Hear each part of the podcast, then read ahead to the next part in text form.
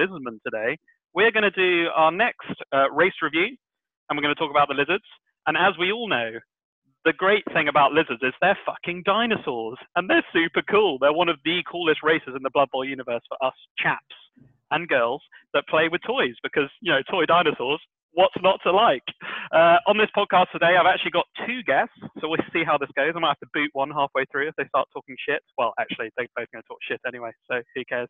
Uh, first of all, I've got uh, Gritta again. Hello, Gritta. Hello, Mr. Loin. Uh, how are we doing? Nice to see you. And I would say, listeners, this podcast is going to go out before the first one I did with Gritta. So this is the first time he's on the podcast. Unfortunately, uh, his audio was shit last time, so we had to redo it loads of times, and I really can't be asked to edit it, but it will go out at some point. And we've also got uh, Dan Telford, or Raging82, as we know him from the NAF, who is Team Ireland captain. Hello. What do you want me to call you on this, Dan? Dan or Raging? Uh, well, raging if you prefer. yes, I, will answer to both, but it's a pleasure. Nice to be here, Tom. Do the Irish know you to be a very much a raging captain? Do you tend to get right up in their grill when you're when you're doing the, your Blood Bowl stuff? No, I was just thankful that um, I had the opportunity to to push them forward, and I've been quite lucky before the coronavirus kicked off to get over to Ireland recently, and I've started a lot of online talking and chat groups with the league commissioners out there to try and build a community and try and get it forward because it isn't the biggest, unfortunately, compared to the rest of the main uh, UK. So, oh, yeah, oh, nice. That, That's good. No, it's nice to hear. It's always nice to hear about the the community being built and Gritta and I spoke on the last podcast about, and I actually spoke to Mark, the commission, on it about how lucky we are to be part of such a great online community the Blood Bowl is. We've managed to push on with FUMBBL and, and even I'm playing in a BB2 online league as well, which is awesome. Yeah. Right, let's dive straight into. You need someone to burp you, down. Say yeah, again, mate. Sorry. Is it, yeah, Dan was just caught taking a quick swig of beer and then burping, which is, yeah, that, that's fine. He's now grinning at me inanely. Right, let's move straight on to the Lizardman. Unfortunately, listeners, uh, compared to some of the other podcasts like the Bretonnians, we have got the Lizardman Spike. And um, straight out front, gentlemen, uh, we had a quick chat, Martin. But um, the, the Spike magazines are good, aren't they? It's really cool to see the way that GW are taking them. We love the dinosaurs and we love the cool fluff and the way they've done it they've add, added a little spin of like bringing the Slann a bit more back into the lizards that they weren't before, but they definitely refer to them, which is really cool. I'll just read out the ending of I'm sure you gentlemen, you power gamers are up with the fluff, but the end of the Spike magazine, they talk about um, the Slann shaping the world in accordance with the great plan to their masters. And as we know, the Blood Bowl universe is like a parallel universe to the old world. Like it, it's definitely up there with it, but slightly parallel. Lizardmen serving the Slann, so the Saurus and the Skinks we're talking about, they do serve those Slann. But sadly, this golden age has come to an end when the magical gateways beyond worlds, erected at the poles of their planet by the Slann, collapse. And then they go, as they say, the rest is history. Since the collapse of the polar gates, the old ones have abandoned the world so they brought the old ones back into Blood Bowl, and I, I, think this is actually the first point where they've done that. Like GW have not really had the old world, the old ones in the fluff of the Lizardman up until now, which is quite cool. And then talking about the Slann again, they retreated into the deep hibernation, but the younger Slann, themselves ancient beyond compare, have passed the millennia studying astronomy, astrology, and coaching Blood Bowl teams. so, so, they brought Slann back into the Lizardman. Um, and that's interesting because obviously we've always you know, us vets, we played Blood Bowl. I played Blood Bowl myself for 20 plus years, and I'm sure you guys have played for similar sort of time. Um, the Slann have always been. We've had a similar. We've had the old school Slann team where they're more bouncy young toads, but actually bringing the old school fat Slann in is, is interesting, and it means we're probably unlikely to see another GW Slann team. Wouldn't you agree, Dan? Um, well, with GW uh, from from there, looking at, at at their right their write up of, of the race review. Um, it's quite interesting to see that that take on it from the uh, from the Spike magazine um, because what's been shared with um, cyanide and everything else is that they're supposed to have been the originators of Blood Bowl. You know, in in the old fluff, it's um, Roze-El who you know the dwarf who broke into like an old stadium and it stopped a war between the orcs and the and the dwarfs. Um, but apparently according to the mage priests before the the collapse and, and all that depend on how well you know your warhammer fluff. Um, they're the ones who were teaching the lizard men how to play blood bowl well before the, the dwarfs even discovered this old tomb. Um, so that's quite a quite an interesting take to see them starting to revert back to to, to the lore of, of, of the actual team itself. Yeah, it's interesting, and and like, and what I I would be remiss if I didn't plug my old favourites, the Simians, at this point, because that plays quite well into what you've been saying, Dan. In that, um, I I actually wrote some fluff that was based upon old Flan fluff that we've had, um, and GW actually wrote some fluff about um like the Beastmen Monkey Men. So the Beastmen Monkey Men kind of existed as a former Beastmen, the Monkey Men. Um, but this fan fluff talks about a a new world league effectively between the lizardmen, the Skaven uh, human teams, but also the simian, and that's like where people have brought the simian, the monkey teams in. And like I wrote an old school fluff paragraph I'm reading now that's that's just about that sort of style, and you could see those sorts of teams and Amazons as well, like those sorts of teams playing in this like new world league that's not the same as the necessarily the NAF World League, and the Lizardmen came to it later. So that kind of fits in with with what you're saying about the fluff. The Lizardmen might have been playing this for years but you know we've had the old world leagues running and the Lizardmen kind of come into it. I guess you, Greta, you're not uh, super keen on the fluff, are you? So you've got absolutely nothing to add right now. You got you've nailed it there. Yeah, completely. I'm all I'm all about playing games, winning, gaming, fluff option. Oh, so did you win really effectively in the DBL in the last season? Then did you, Greta? Was that? Uh, I didn't play with lizards. I played with goblins, and I came just for the fun. I know, I'm just putting a dig in there. Right, um, cool. Well, I think I think that's enough on this bullshit fluff stuff. So uh, let's dive straight into the team roster, ladies and gents. We're going to talk uh, as we have in all of the race reviews. We're going to go through the roster first and talk about the stars, and we will tip our hats to the old stars because uh, GW have done this sort of update of the stars, which I'll be interested, Dan, to hear your view on because I, uh, we talked about it, Greta, didn't we, on the last one in depth uh, yeah. about Setec and stuff. Um, but it'd be interested, Dan, to hear your view on it. Um, but they've got some new stars, which is interesting, and some of them are pretty good actually. Um, and then we'll talk about tactics. We'll talk about generalism and tactics, and I think Dan certainly got some stuff to add on that. And Greta will talk about the general league tactics. You've done very well with lizards in the ECBL, yeah, didn't you? And I think Dan and I have got a different play style with lizards, so we can we can probably touch on pros and cons of both styles. I think because they, they, they generally are just two sort of styles the way people build them build their team. Fantastic. I'm looking to just pull the pin and let you guys go at each other's throats. It's going to be fantastic. Um, and then after the tactics, ladies and gents, we'll talk about uh, how to build your players and teams for a league. So like how to how to initially generate your team and then how to build the players through it, including a little uh, nod to the Perpetual League, which Lizards probably aren't quite as strong as at as some teams, but we'll we'll debate that. And then also tournament play, where I think they they are really strong. We'll talk about that later on. So first of all, the team roster there is an additional player to the Lizardmen for uh, any old fuddy duddies who are who are listening to this. Which I can you see him? Can you see him, Tom? Can you see him? No, he is disguised, but may, maybe he's wearing high vis. Dan, disguised but wearing high vis. We'll see. Uh, but we've got first of all, before we get onto this new player, we've got the good old stalwart skink runners, and they are the Lizardmen linemen. They're probably the best stunty player in existence. You get 0 to 16 of these guys. Uh, they cost 60k, so they are actually quite expensive, but you get what you pay for. Uh, movement 8, strength 2, agility 3, and then that armor value 7. They've got dodge and stunty, as we've said, and they have agility access as a normal. So, Dan, what do you think of these guys? They literally are the lifeblood of the team. You know, um, people think that the team's a bash team. It's not. It's it's a control team, and their, their speed and their movement is what lets you enable enable you to be able to do that. You know, they're your only go-to ball handlers, um, other than the new positional, which we'll move. We'll talk about when we move on to talking about him.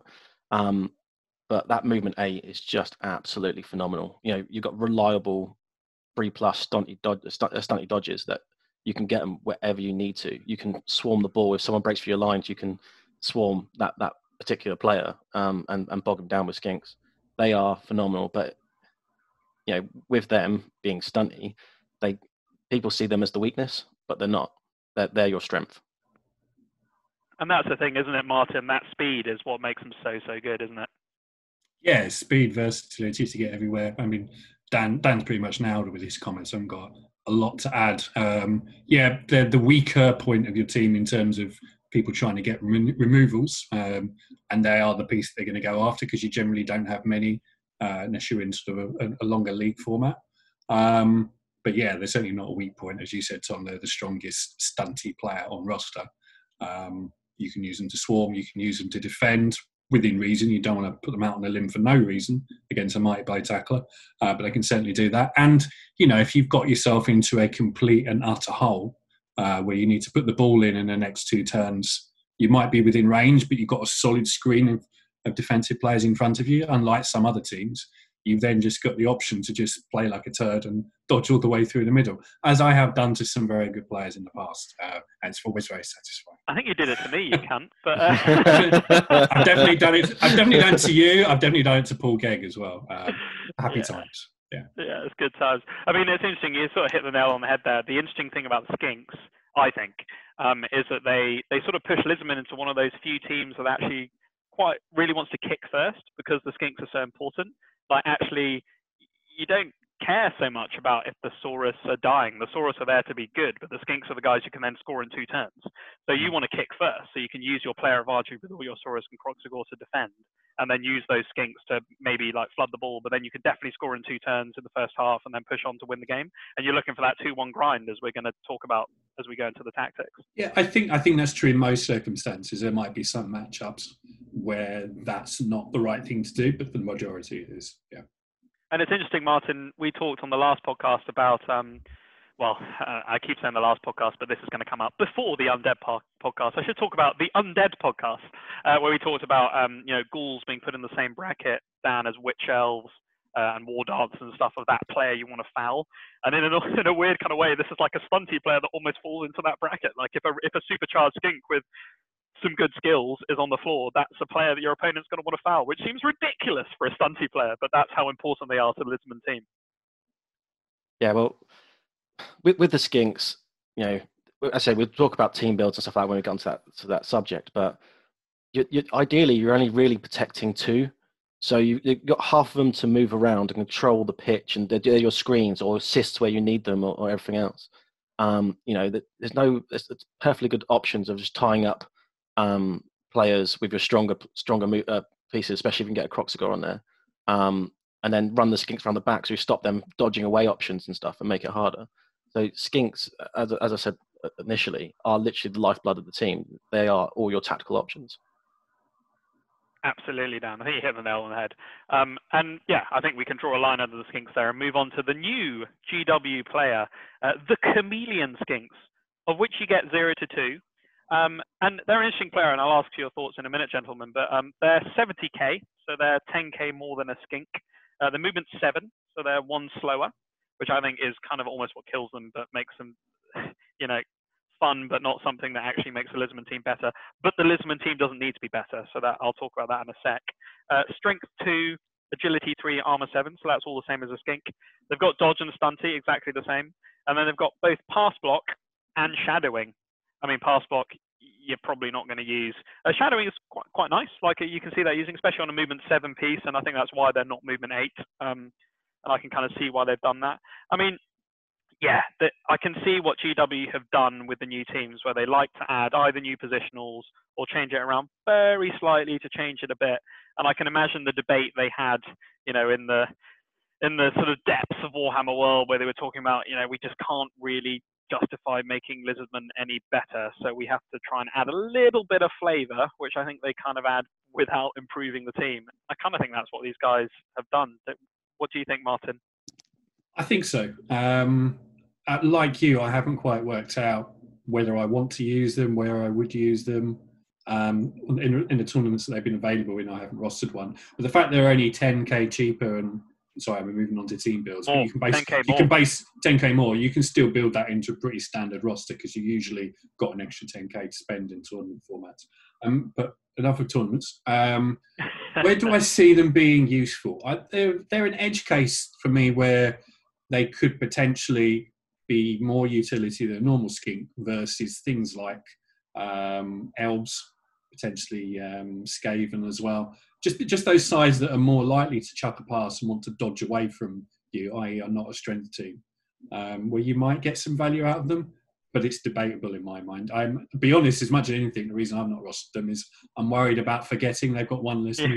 and just Having thinking a model about the the well, yeah. moment, and you go, oh shit, I'm out of range, or that's a GFI. And that's and that's the big point, isn't it, Gritter? About that actually, as we talked about before, movement is so so important in Blood Bowl, and the yeah. Lizardmen are a control team who need that movement. I mean, wouldn't you agree, Dan? So actually, having a skink who's one less movement, not good.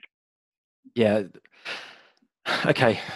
Pros and cons to the skink. It, it was added to the team to to give it uh, fresh blood because you know, unfortunately, I don't know if we're going to talk about models and stuff like that, but I think a lot of people have a Lizardman team that they've just made from old Warhammer figures. They've just cut the weapons off. So, yeah, for sure. Yeah, so team come, you know, what, what what's going to make this new release from for Blood Bowl 16, you know, the thing that makes it stand out and, and great, and they just wanted to add something new.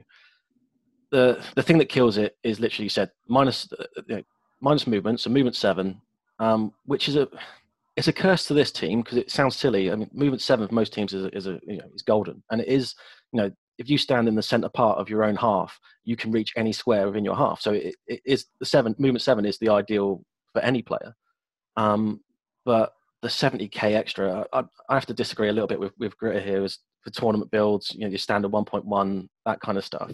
Um, it doesn't fit. That 70k is what kills it because the role it's going to be doing in a team yes, it's got shadowing and it's got agility access. So in a league, yeah, you could maybe give it sidestep, you can give him dive and tackle, and, and it literally is just a screening piece. So, but you've got you've got other skinks for that that already have agility access. You're putting a lot of SPP into a player to to fill one role, which you could easily use with your because you're not going to use them to ball carry when you've got moving eight players, you know, and they want the catch and the sidestep and, and, and everything else. I don't know um, when we're going to talk about what skills and stuff to give them, but yeah, we will in the league bit later. So yeah, I mean, yeah. I mean that's that's an interesting point. I mean, do you think they'd be more viable then if they had passing access, like a lot of the new players do? So if they had that passing access to get a leader, um, for example, in the tournament build, would that make them better? Leader maybe, but yeah. Um, well, leader nerves of steel. We've used it for handoffs and stuff. That's the only only thing I could think of. But then you you know, again with the movement eight, the other players they're more reliable. You don't have to push them as far into your opposition's a, a half for the two turn touchdown. Lizardmen live with you know two turn, three turn touchdowns. So you want to force your opponent to score early. The, the only role I can see for this chameleon skink is literally just a screening player hmm. because he starts off with shadowing.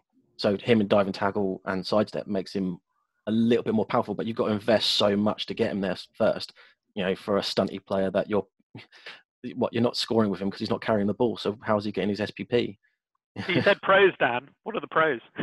pros and cons. You just would you would you just not use this player? Basically, it's it's. I mean, that's what I say. It's it's a fun flavor thing, which you know people will, as we both we all three of us play in the DBL now. People will mm. take it like it's a new model and it's a fun thing, and you yeah. know he's got some cool skills and he's a bit of fun. But in terms of a sheer power improving the team, he doesn't. And I think, and actually, I think that's the point. I think GW don't want him to improve the team. So I think in a way they've almost nailed it. yeah, I mean, Just, if, if you flood him with a couple of skills, he becomes so much better. But it's how do you get him there? Yeah, yeah. So, so, the only only thing I was going to add to, to what you're saying there, Dan, is just um, what I was saying about just on tournament build is you've usually got an extra 10k for a, a cheerleader or fan factor in most of my builds anyway for one 100 TV. So that's why I was saying where it's almost you could put it in there for free just for something different. Um, but I think the only skill that improve it maybe it doesn't improve it. No, yeah. it doesn't improve it. The only skill that's interesting and, and, why I say you know against teams that have got more of a passing play might become a surprise factor or an extra annoyance factor is mm. the people forget the pass, he has. It's pass block and stunty with dodge, right? So you, yeah, people forget he has it. Get in there and make that receiver's uh, catch that much more difficult, both for the interception attempt and yeah, they've got an extra tackle zone on them they weren't expecting. But it's it's a bit it's very niche. Let's be honest. It's not that valuable. Yeah. yeah, fair enough. And I think that's I think that that's all fair. It's it's a good underline. As I've said before, he adds something to the team, whether that's good or bad. You know, leave it up to the listeners, and whether that's a fluff thing, that's cool. Like he's he's super mm. cool. Like a chameleon skink is really cool, and the models. I mean, I, I actually really really like the models, and I think the mm. chameleon skink is a cool model. So I'd I'd probably if I was paying a league and I was like taking him, I'd, I'd be like, why not? He's not actually going to reduce the effectiveness that much. He's just not optimal because of that movement. I would I would yeah. say if he was movement eight, I'd be like, yeah, fucking why not? So, like, take, so take you more movement eight. He's got some other skills, but it's that movement seven. So Tom, you wouldn't really sort of play into the, the fluff of this character as I'd expect you to then, where you would just secretly mark under the base that it was a chameleon skin. Which one is it? Yeah. oh yeah, yeah, yeah. No. Damn, it's that one. I didn't expect it to be. Yeah. You, you, don't. You don't even. You, You don't even need a model. You just have the uh, have the base. just, he's invisible. yeah, he's fucking invisible. You can't see him. Oh, oh shit, he was there. Yeah, no, absolutely. but yeah, so I mean, of this team, if the skink are the two veg, I'd say the Saurus are probably the meat. The meat and two veg are the skinks of the Lizardman team. Uh, Saurus, I mean, they bring what the big strengths. We'll talk about the tactics in a bit about Lizardman as they, to an extent, can both bash and edge. They've got the ability to move, but also hit people not off the bat, but they can hit people a bit later on down the line. Um, but the Saurus are the, uh, is that mobile strength piece that the Lizardmen have. And what's really key with these guys, and uh, I'll, I'll, bring you in in a minute, gents, uh, is that you can get six of these fuckers. So you can get six Saurus. Uh, they're 80k, so they're exactly the same as a Black Orc. Uh, and for that, you get movement six, so much faster. Strength four, agility one. I mean, who cares? Once your agility one or two, you're probably not going to use them for that anyway. Uh, armor value nine, so super solid. No skills to start with, but they have got general and strength. Again, the same as a Black Orc. So if you look at them in comparison to a Black Orc, they're just so much better, and they bring yeah. the speed, the mobile kind of bashy side to the Lizardman that makes them so unique, don't they, Dan? Yeah, I mean,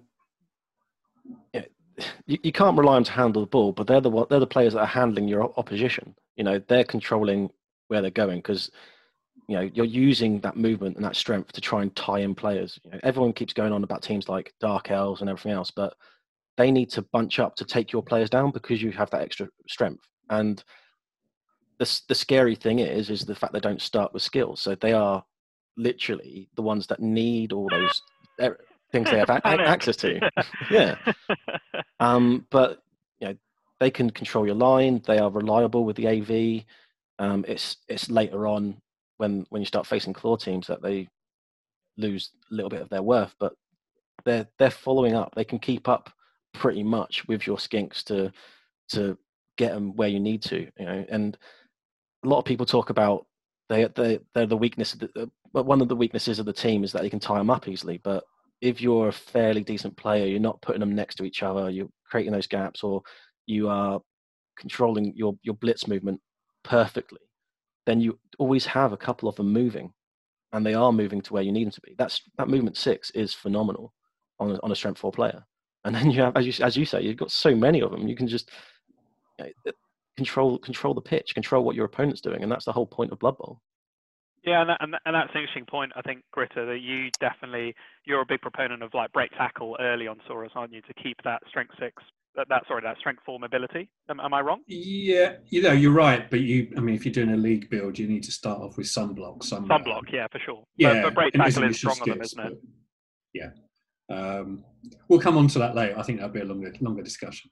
Yeah. Okay. We'll talk about it a bit. But yeah, I mean, yeah. so the Saurus, like I said, to sort of to sort of sum up, I mean, you, ladies and gents, you can tell by how we're not talking about them as much. The Skinks are really that kind of two veg that really adds on to the team, where they're the guys who make the team really tick. The Saurus are, are actually really good in that they add to the Skinks but they're not like the reason you play Lizardman. They're the thing that adds on to the Skinks, which are which really steal the limelight, and the Saurus support them in an excellent way, don't they? Um, I, I've never I've never put it in that in that two way. I just I just view you've got two elements to your team, both are equally as vital. The yin and the yang. The yeah, exactly. You've got you've got the strength piece, the mobile roadblock, as I like to think of them in the Saurus, and then you've got the ball handling, get anywhere, do anything utility piece, which is your skink.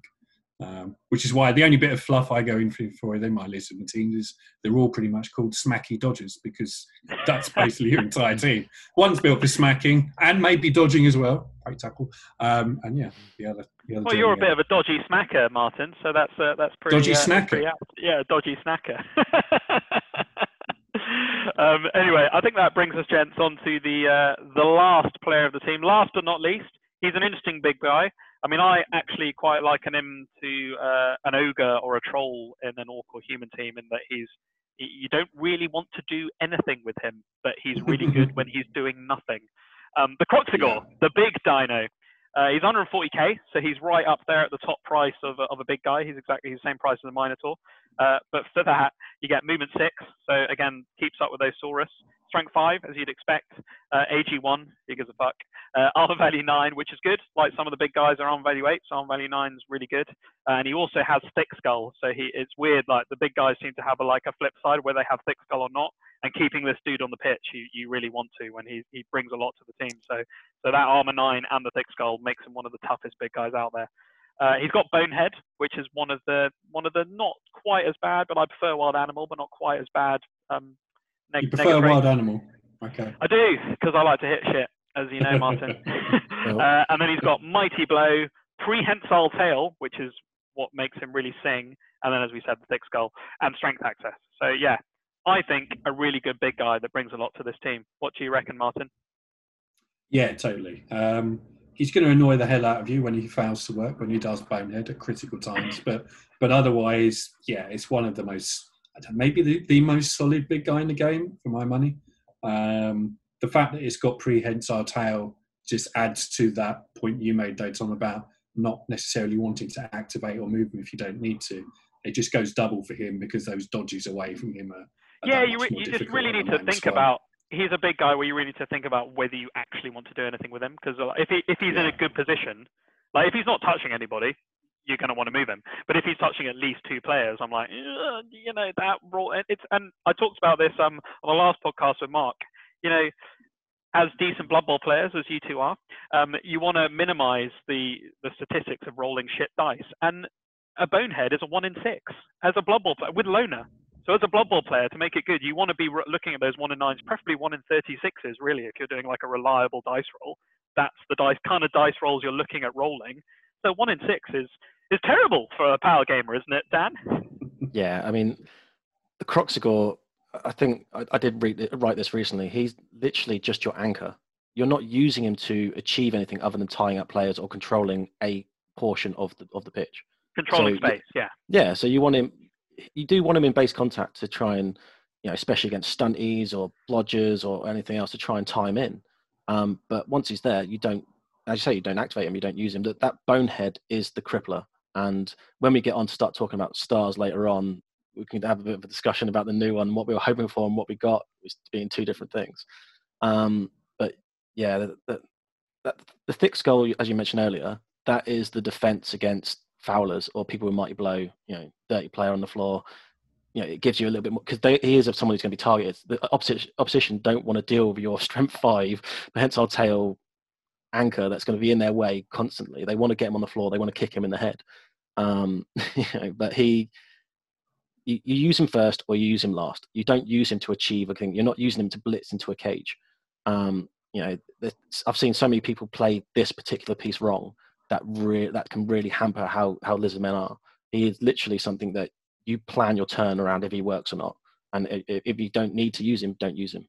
Yeah, I mean, why would you? I mean, in this team, you've got those fucking six Saurus to do that, all that shit. If you're going to do blitzers or anything like that, that's that's what the Saurus are for. You're going to be able to use rerolls on. They're hopefully going to have block and things like that. Like, why would you need to? In some other teams, like your humans, where you've only got the ogre, or you know, if you're going to, and I'll talk about this on another podcast. If you're going to use the rat ogre in a in a Skaven build, those are the only players you've got with that high strength to do that that breaking. Uh, but on Lizardman, there's there's no reason to. Like you should you should never be blitzing with the Kroxigor unless you're in a terrible terrible situation. Correct. There's, there's, don't, there's one other circumstance, and that's where you're already in a very good field position, and oh, you just you want to skill blitzing with a mighty blow. Yeah. Yeah. I mean, I mean that's and that's the other thing, gents, is that actually this team finds it quite hard to come by Mighty Blow, like the yeah. Saurus, unless you're in a perpetual league. And if you're in a perpetual league, you're going to start getting fucked up anyway, and we'll talk about that later. But you're not going to have a lot of Mighty Blow. You've not got a lot of tackle. You've not got a lot of removal. So as you said, Dan, you're controlling space and if you've only got that one mighty blow piece, it actually no, you're not you're not wrong, Martin. If you're playing against particularly like say a rookie dwarf team where you're tying up all his dudes with Saurus anyway, using that one mighty blow guy to try and go after his armor armor eight dude is not a terrible strategy because if you're going to remove the yeah. players, but, if, if but, you're uh, in a situation where you get numbers up, it, it's not terrible because you got all the, those other six strength four pieces tying people up. So you know it's not terrible. Yeah, yeah exactly. You use it only blitz with him in non-critical situations where you've got something additional to gain from using the Saurus. Yeah, I'm not advocating doing it generally. Uh, I'm just saying it's not it's, it's, not it's not a never do advice though. That's the thing. Yeah. Absolutely, gents. Right. Um, the, oh, the only other thing, I one other thing I was going to say, and then there are another scenario where you can realistically expect to throw a blitz with your Krox when you might have another option is to get your strength five prehensile tile next to a ball Next to someone. That's the Yeah. result. So, But even then, just- if you can blitz with the Saurus first Yeah, and, and, make then that jam gap. him in there, Mhm. that that would be better, wouldn't it, Martin? If if possible, but there might be situations where you're blitzing into a screen Yeah. and hence following onto a carrier. It's, it's, yeah, niche niche I know it's Just don't don't discount it completely. Is what I'm saying. No, no, no. I'm not saying never, never, never, never, never do it. But you're looking for the other options first, and then you're gonna you're gonna use them as an absolute last resort. If like like I say, listeners, the takeaway from the Kroxigor is if you can do nothing with him because he's tying up at least two useful players, do nothing with him. If you think he needs to be in a better position, consider options and whether that's moving or blitzing or something to actually move him. Then then maybe you do because as you said, Martin, if you're not going to do another blitz or, or you know the blitz in that turn doesn't necessarily matter. You're just looking for field position. You know, you're doing a two-column defense type stuff. Maybe blitzing with the Krox if he's got to move anyway is not terrible because he's your mighty blow dude, and, and it's not the end of the world if he doesn't move. You're just not going to hit someone. So you know, I, I think you're right. I think that I think that's probably the takeaway. But just look at the other options first. Right, ladies and gents, this is the first time because uh, I am out of beer. We're going to have a quick break before we go into the stars so that I can refill my beer. So, uh, uh, yeah, ladies and gentlemen, we'll be back in two secs where we're going to talk about the star players. Vuélveme con tus besos, refúgiame en tu guarida.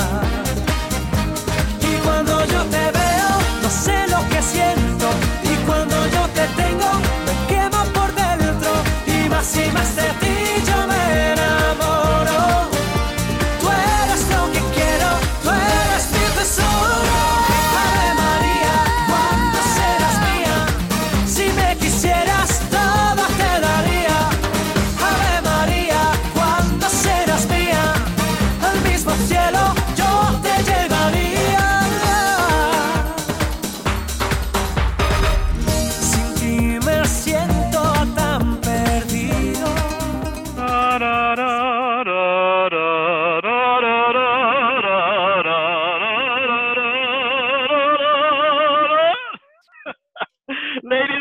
Gentlemen, boys and girls, welcome back to the Talk Nuffle podcast, um, where, yeah, beers are flowing, Jurassic Park is playing, and we're talking about Lizardman. It's fucking great.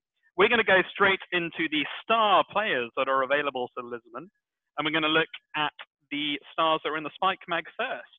And we'll have a little chat, gents, about the differences and how that has evolved. We've already spoken about that Gritter, but I'd be interested to hear Dan's opinions. Uh, but first of all, let's go into Anki Panqi, who plays for just the Lizmen. Some of these play for a couple of different teams, but Anqi Panqi is only available for Lizmen. And first of all, gents, before I talk about him, the new GW names, I actually really love them. Somebody there has realized, oh my God, we can do innuendo names and it's hilarious. Let's do it. I mean, what, what do you think, Martin's shaking his head? Uh, they're, Disagree? they're a little, yeah, they're a little bit too carry on movie style for me. I'm afraid they're not not not clever enough. The names not sharp enough. Just very very silly. on the buses. Yeah. Don't love it, Dan? Don't love it? Um,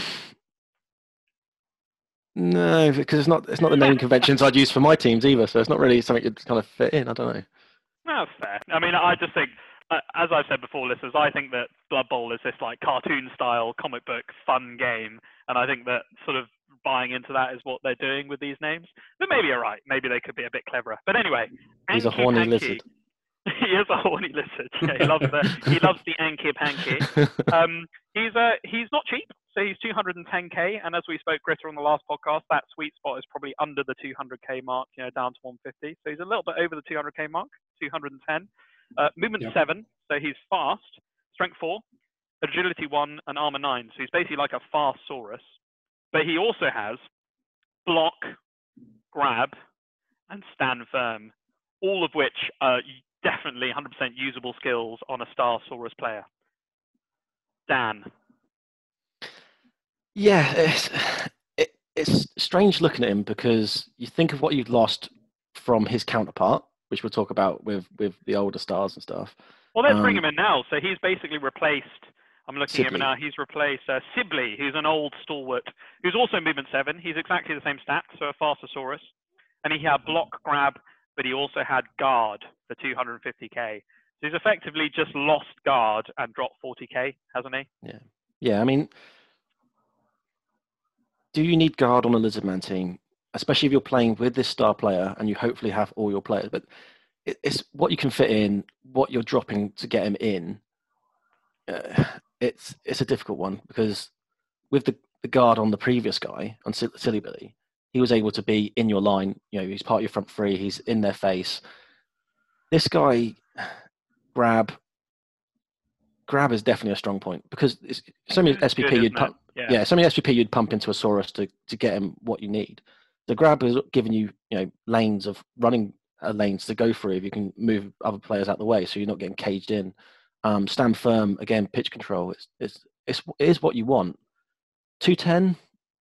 Yeah, I mean the movement seven, strength four. It, is worth it because you, you're comparing him in this sort of area with with your, your Zugs and stuff, even though he doesn't have mighty blow. So what what can he give the team? It's it is a bump because you've got one less skink on the pitch and, and more strength, more players. But what are you facing? You know, it, you, you're looking at rule sets and tournaments and stuff like that that might allow star players in your starting eleven or, or something to fit him in so you don't lose too much. It's it's a difficult it's a difficult one. Yeah, it's diff- uh, it's interesting, Gritter, isn't it? We'll see. I mean, like about where you actually use him. It's like his stats aren't shit. It's fine. He's a slightly faster Saurus with some cool stuff.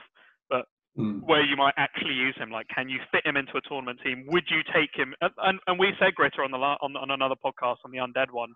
210k may be too expensive. If he's like 180, 190, like you could see a bit more utility. I mean, what do you think? Yeah, it's, I mean, it's hard to divorce establishing, you know, whether a style's worth it from the, the formats you're playing, whether it's tournament or league. Um, so just thinking of tournaments, Dan's right. You can squeeze him in in some tournament brackets when it's stars are part of your first eleven. But Yeah, this for is sure. A, this is a story which rings true for quite a All lot of my stars. tournaments. On for the a Lizard Man team to talk about. Yeah, yeah. Um, but the trade-off then is if that's he's part of your bare eleven at that point, you've only got three skinks rather than four, um, and you know your opponent's game plan of remove the skinks just becomes that bit much more easier. Um, I've actually played two tournaments with Silibili as part of a tournament build, so you know I haven't, played enough tournaments since the newer stars came in, but um, I experienced exactly that sort of problem, basically that opponents would go after those skinks. There was only three to get rid of.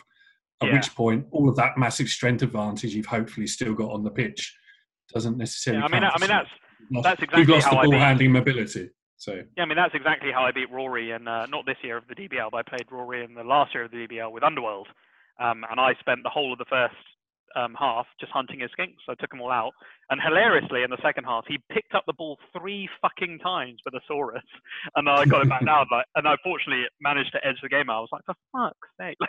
but that is the tactic. Like if they've got few skinks and you and they haven't got enough Saurus to protect them, you can just you can target those players and get them out. And maybe that's the problem, isn't it? Yeah, he's he's a league star player. If if you've had a game Yeah. where it's all gone wrong you've and you've a lost a couple of Saurus, he fits it perfectly because he's even though he's loner, he's coming in with all those st- uh, stats and skills that you need. Um, tournaments, don't know.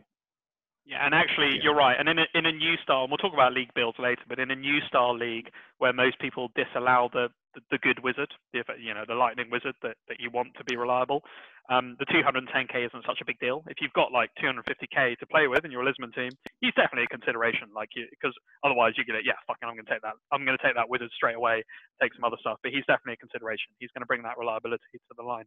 Right. yeah, The next two just one other thing I was going to Yeah, Karen. Just one other thing I was going to add, though. Um, you know, the way you play lizards in generally is about that mix of strength and agility that you've got.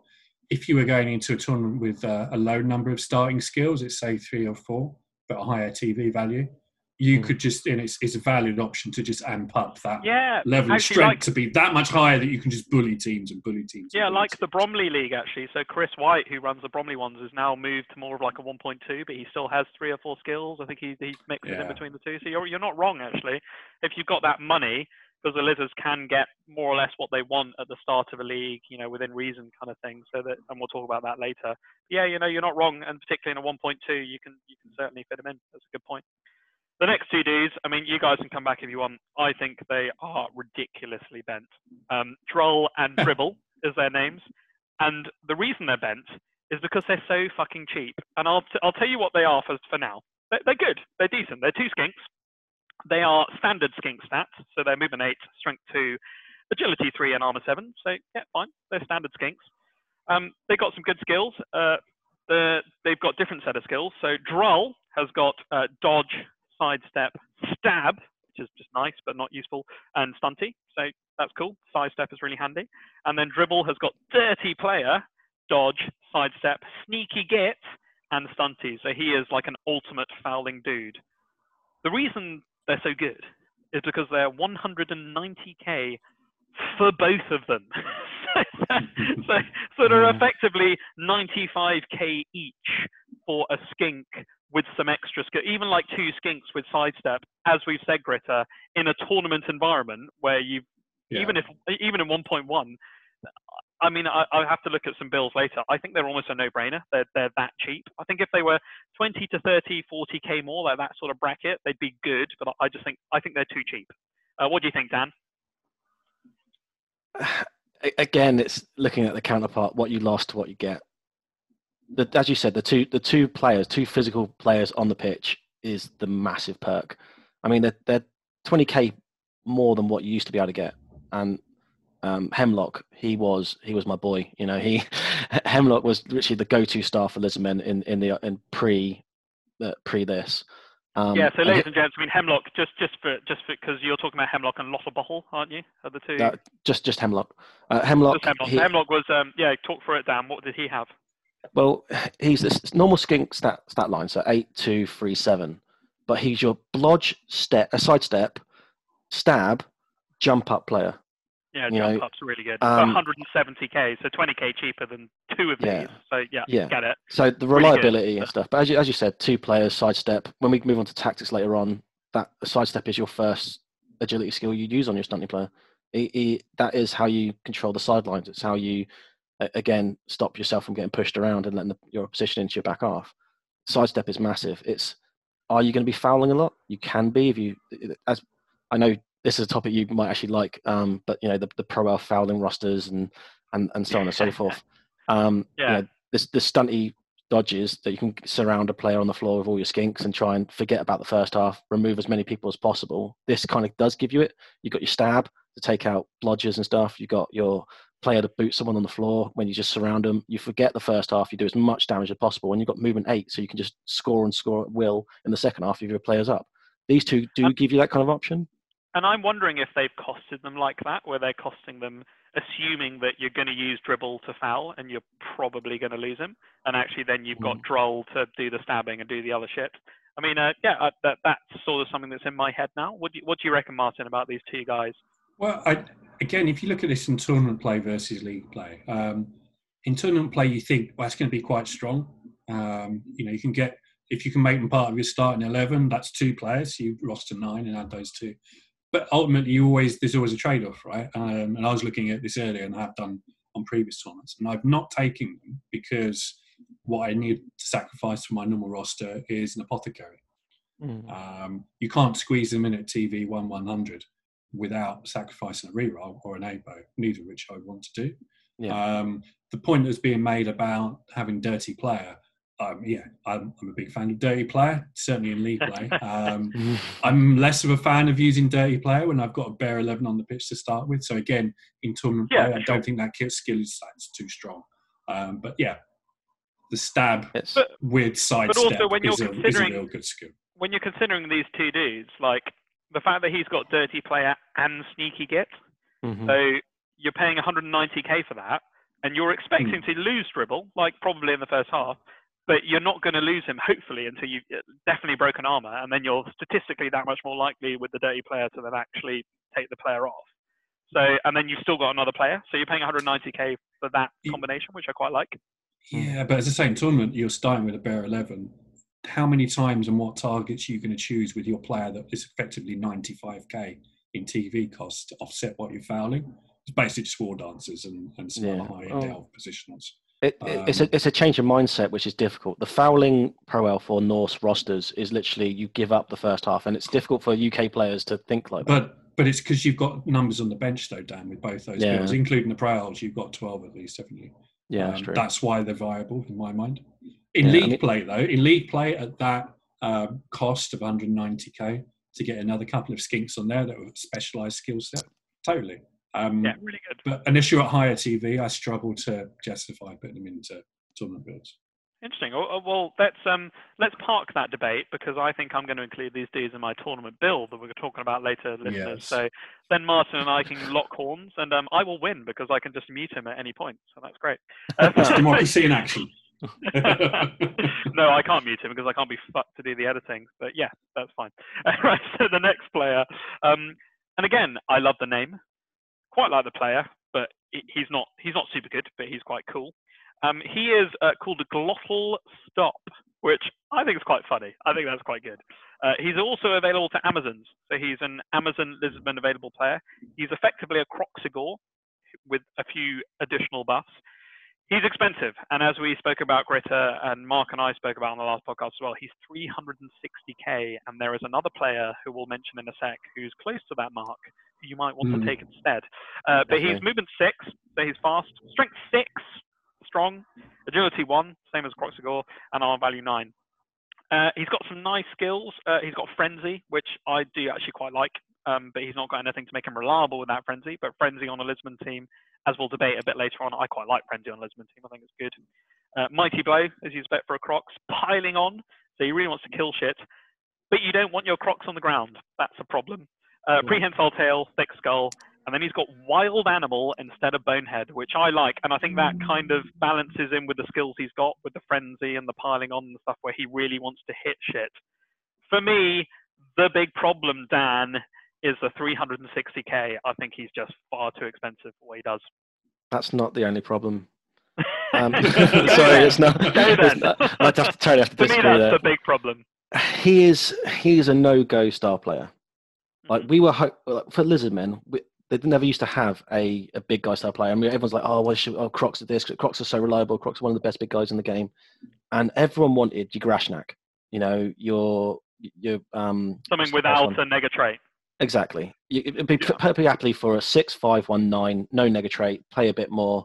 Um, I think you're right. then- I think actually on this on this cost, if he was exactly the same with no wild animal, you you wouldn't be saying what you're saying now. I think you'd be like, um, yep, can see why he'd be used, but still not for me. But he's got the stuff that you'd want. no, I've got a few more points. I still wouldn't take him. okay, Dan. Okay, I'll, I'll let Um, you speak. Okay, he's a, he's a brand new star fitting into Blood Bowl 16.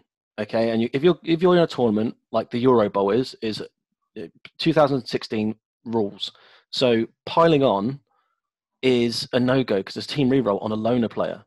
You know, it- it's it, that's insane. And then and That's then you've true. got and he's got what what are his blitzing skills? I, I know what the person you want to talk about, the star player you're probably going to mention afterwards. He's your go-to guy for this, but he's your big guy, and you go, okay, we've got mighty blow, everything else. So you're going to be using him. You're, you're forcing him to be your blitzer. When as as my personal view is, all your blitzers are done by your Saurus. They're the ones moving around, controlling the space. Strength four anyway. They're the ones getting the two dice blocks, reliable with access to rerolls. If he if you're using this kind of blitz, yeah, you can get free dice quite easily, but you know he's got no juggernaut. He's got you know it's, he hasn't got a blitzing skill. Yeah, he's got might, uh, he might, might blow player, but then you have a normal Krox for that at 140. Uh, Yeah. I, I just I, And and that's the thing, isn't it? If you're in a situation where you've got a, you're even in a league and you want to buy it and your your Krox is out, you wouldn't even take this fucker. You'd be like, I'll merc a Croc. Why not? Yeah, And that's he's the thing, way Martin, too expensive. He he's too expensive. And um, Gritter and I spoke down about um Bob Bifford, who is fucking good. good. And he's is he 380k? Did we say, Martin? It's Is that right? 380, yeah. 380. And- so he's and 20k we- more. Dan, I Dan's mean, done you a, look at his skills. Fuck me. yeah, totally. But before we move on from Glotl Stop, um, there's one thing Dan didn't list off in the long list of deficiencies, and that's that your 360k piece has got AG1 and no break tackle or anything else. Yeah, Yeah. Hello, Mr. 40k zombie. For maybe And frenzy. Yeah. yeah, Yeah. pushing the wrong the wrong way. Yeah, zombie, fucking dwarf blocker, like anything can just tie this guy up and he can't do fucking jack shit. No, I totally agree, gents. Um, cool name. Nice, he's available to Amazon as well. Why not? I mean, I'll just chuck it in there. Uh, but yeah, he's a bit shit because he's cheap. He, he- sorry, he's expensive and not got the skills you want. Yeah, I, I, I think I'd agree. I think, I think we'd be having that discussion personally. Um, if he was 360k and all that stuff without wild animal, you'd be like, okay, well, I could take him Oh. to not have not have a nega trait. Okay, Yeah. he's a Krox without a meg- nega trait, but he's got almost a worse nega trait because, as we've discussed, listeners, and we'll go into more in the tactics. Krox, of course, just don't even want to be moving, and you're going to be doing the blitzing with the Saurus. So He doesn't add to the Lizmen team, uh, and yeah, draw a line.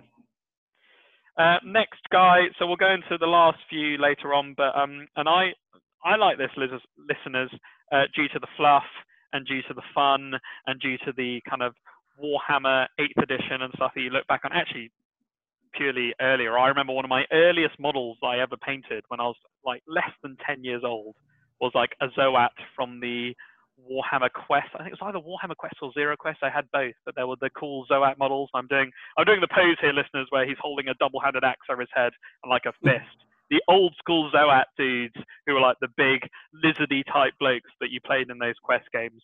And he's back. There is a Zoat back in Warhammer, fucking like 30 years later. We've not heard anything about the Zoats from Games Workshop. There was so, I tell a lie. There was a Zo, there's Zoats on Forge World now for um, Age of Sigmar, and that's coming back in. But yeah, a Zoat back in Blood Bowl is super super cool. He's called Zolcath the Zoat. He is available to Amazons lizardmen, and wood elves, which is interesting. I, I, I, haven't actually read his fluff. I don't know why he's available to wood elves, but he is. Um, he's got uh, he's 280k, so not too expensive. Actually, under 300k, he's he's probably affordable for the stats that he's got. Movement five, strength five, agility two, and armor nine. So kind of quite a standard big guy sort of stats that you might expect. He comes with disturbing presence, which is nice. I think that's that's not shit. Juggernaut, useful if you're blitzing. Mighty Blow that you want, that prehensile tail that you're expecting from a Kroxigor type player. Regeneration, that 50% chance to keep that dude on the pitch, really, really good. And actually, Sure Feet, another really handy skill. Like they could have given him sprint or something weird like that. But anything that's a star player with a reroll because he's got Loner is good. Yeah, I mean, gentlemen, I think we'll go to Martin first this time. Zolcath the Zoat, not shit, probably not doesn't improve the team, but not shit. He's got some good stuff and he's quite cool. Yeah, I would definitely go with not shit. Um, and definitely cheaper and better. Got more utility than Glotl Stop, the one we were just talking about. Um, what what is he basically? He seems to be. It's a stat line of a slow. Well, it's not. It's sim, I look at that and thinking it's got some similar skill stats to a, a Krox because yeah. um, a prehensile tail. But the fact it's got disturbing presence as well just that's makes a useful, that doubly annoying in, yeah. in those yeah. those particularly those troublesome teams that you play against with some of the agility teams wanting to do a passing game. Just that extra thing that they're going to forget about and might screw them up. Um, 280k, no, never going to be in a tournament build. Um, if you've got that money to spend in a league against some opponents, he could be a useful addition, definitely. To, I mean, I think I disagree, Gritter, and we'll come to you in a sec, Dan. I think I think if you've okay. got if you're in like a 1.2 situation where you've got some money and you can, you know, instead you're looking at maybe Krox. you yeah. have to, yeah, instead of the Krox, and maybe you Half might price. have. I, I, haven't done the math. You might have to drop a Saurus or two, but but having him with the disturbing presence and the Saurus, and you got the Skink Sing, the, I, I think he could do a job. And I think that I think you're right. I think that disturbing presence, but also the regeneration that brings in the sort of yeah durability that he's got and the short feet. I mean, he's not as fast as a Krox, but he can actually yeah. move one step more because you're never going to move seven with a Krox. Yeah. It's, it's interesting. I mean, what do you think, Dan? Well, this is what I was alluding to before. There's no bonehead. So you can drop the cock. Yeah, Krox. Hey. hey. drop that, drop that as well. no, but Hang say it. wait, wait, wait. Models everywhere. Um, no, he's, yeah, say he's, he's 280. So if you're looking at a tournament, you can drop the Krox, um, and you're only trying to find 140. As you say, if it's a large um, TV tournament, so one, you know, 1.2 from my normal build, I'll be trying to find 40k somewhere to fit him in. Yeah. And you know, that's no bonehead. You know, it's the same stat line except for the, the, sure feet is because he's got four feet like a um, Bull Centaur. Yeah. It is. so that it's fluff. That that skill is literally just giving him for fluff, but you need it. He is the slowest option in the whole Lizardman roster. He's the only movement five player. He, he's, and, you know, most teams are like, oh wow, I wish I could have more movement five. You know, if you do a halfling or or something, or, you know, uh, slow orcs with movement four uh, black orc blockers and stuff. So he's your slow option, but he's you know he gives you everything you want, and that regen is is huge because hopefully he's not leaving the pitch. But if he is, as you said, 50% chance of coming back. You can't use an Apo on a star player anyway. Um, it's strong.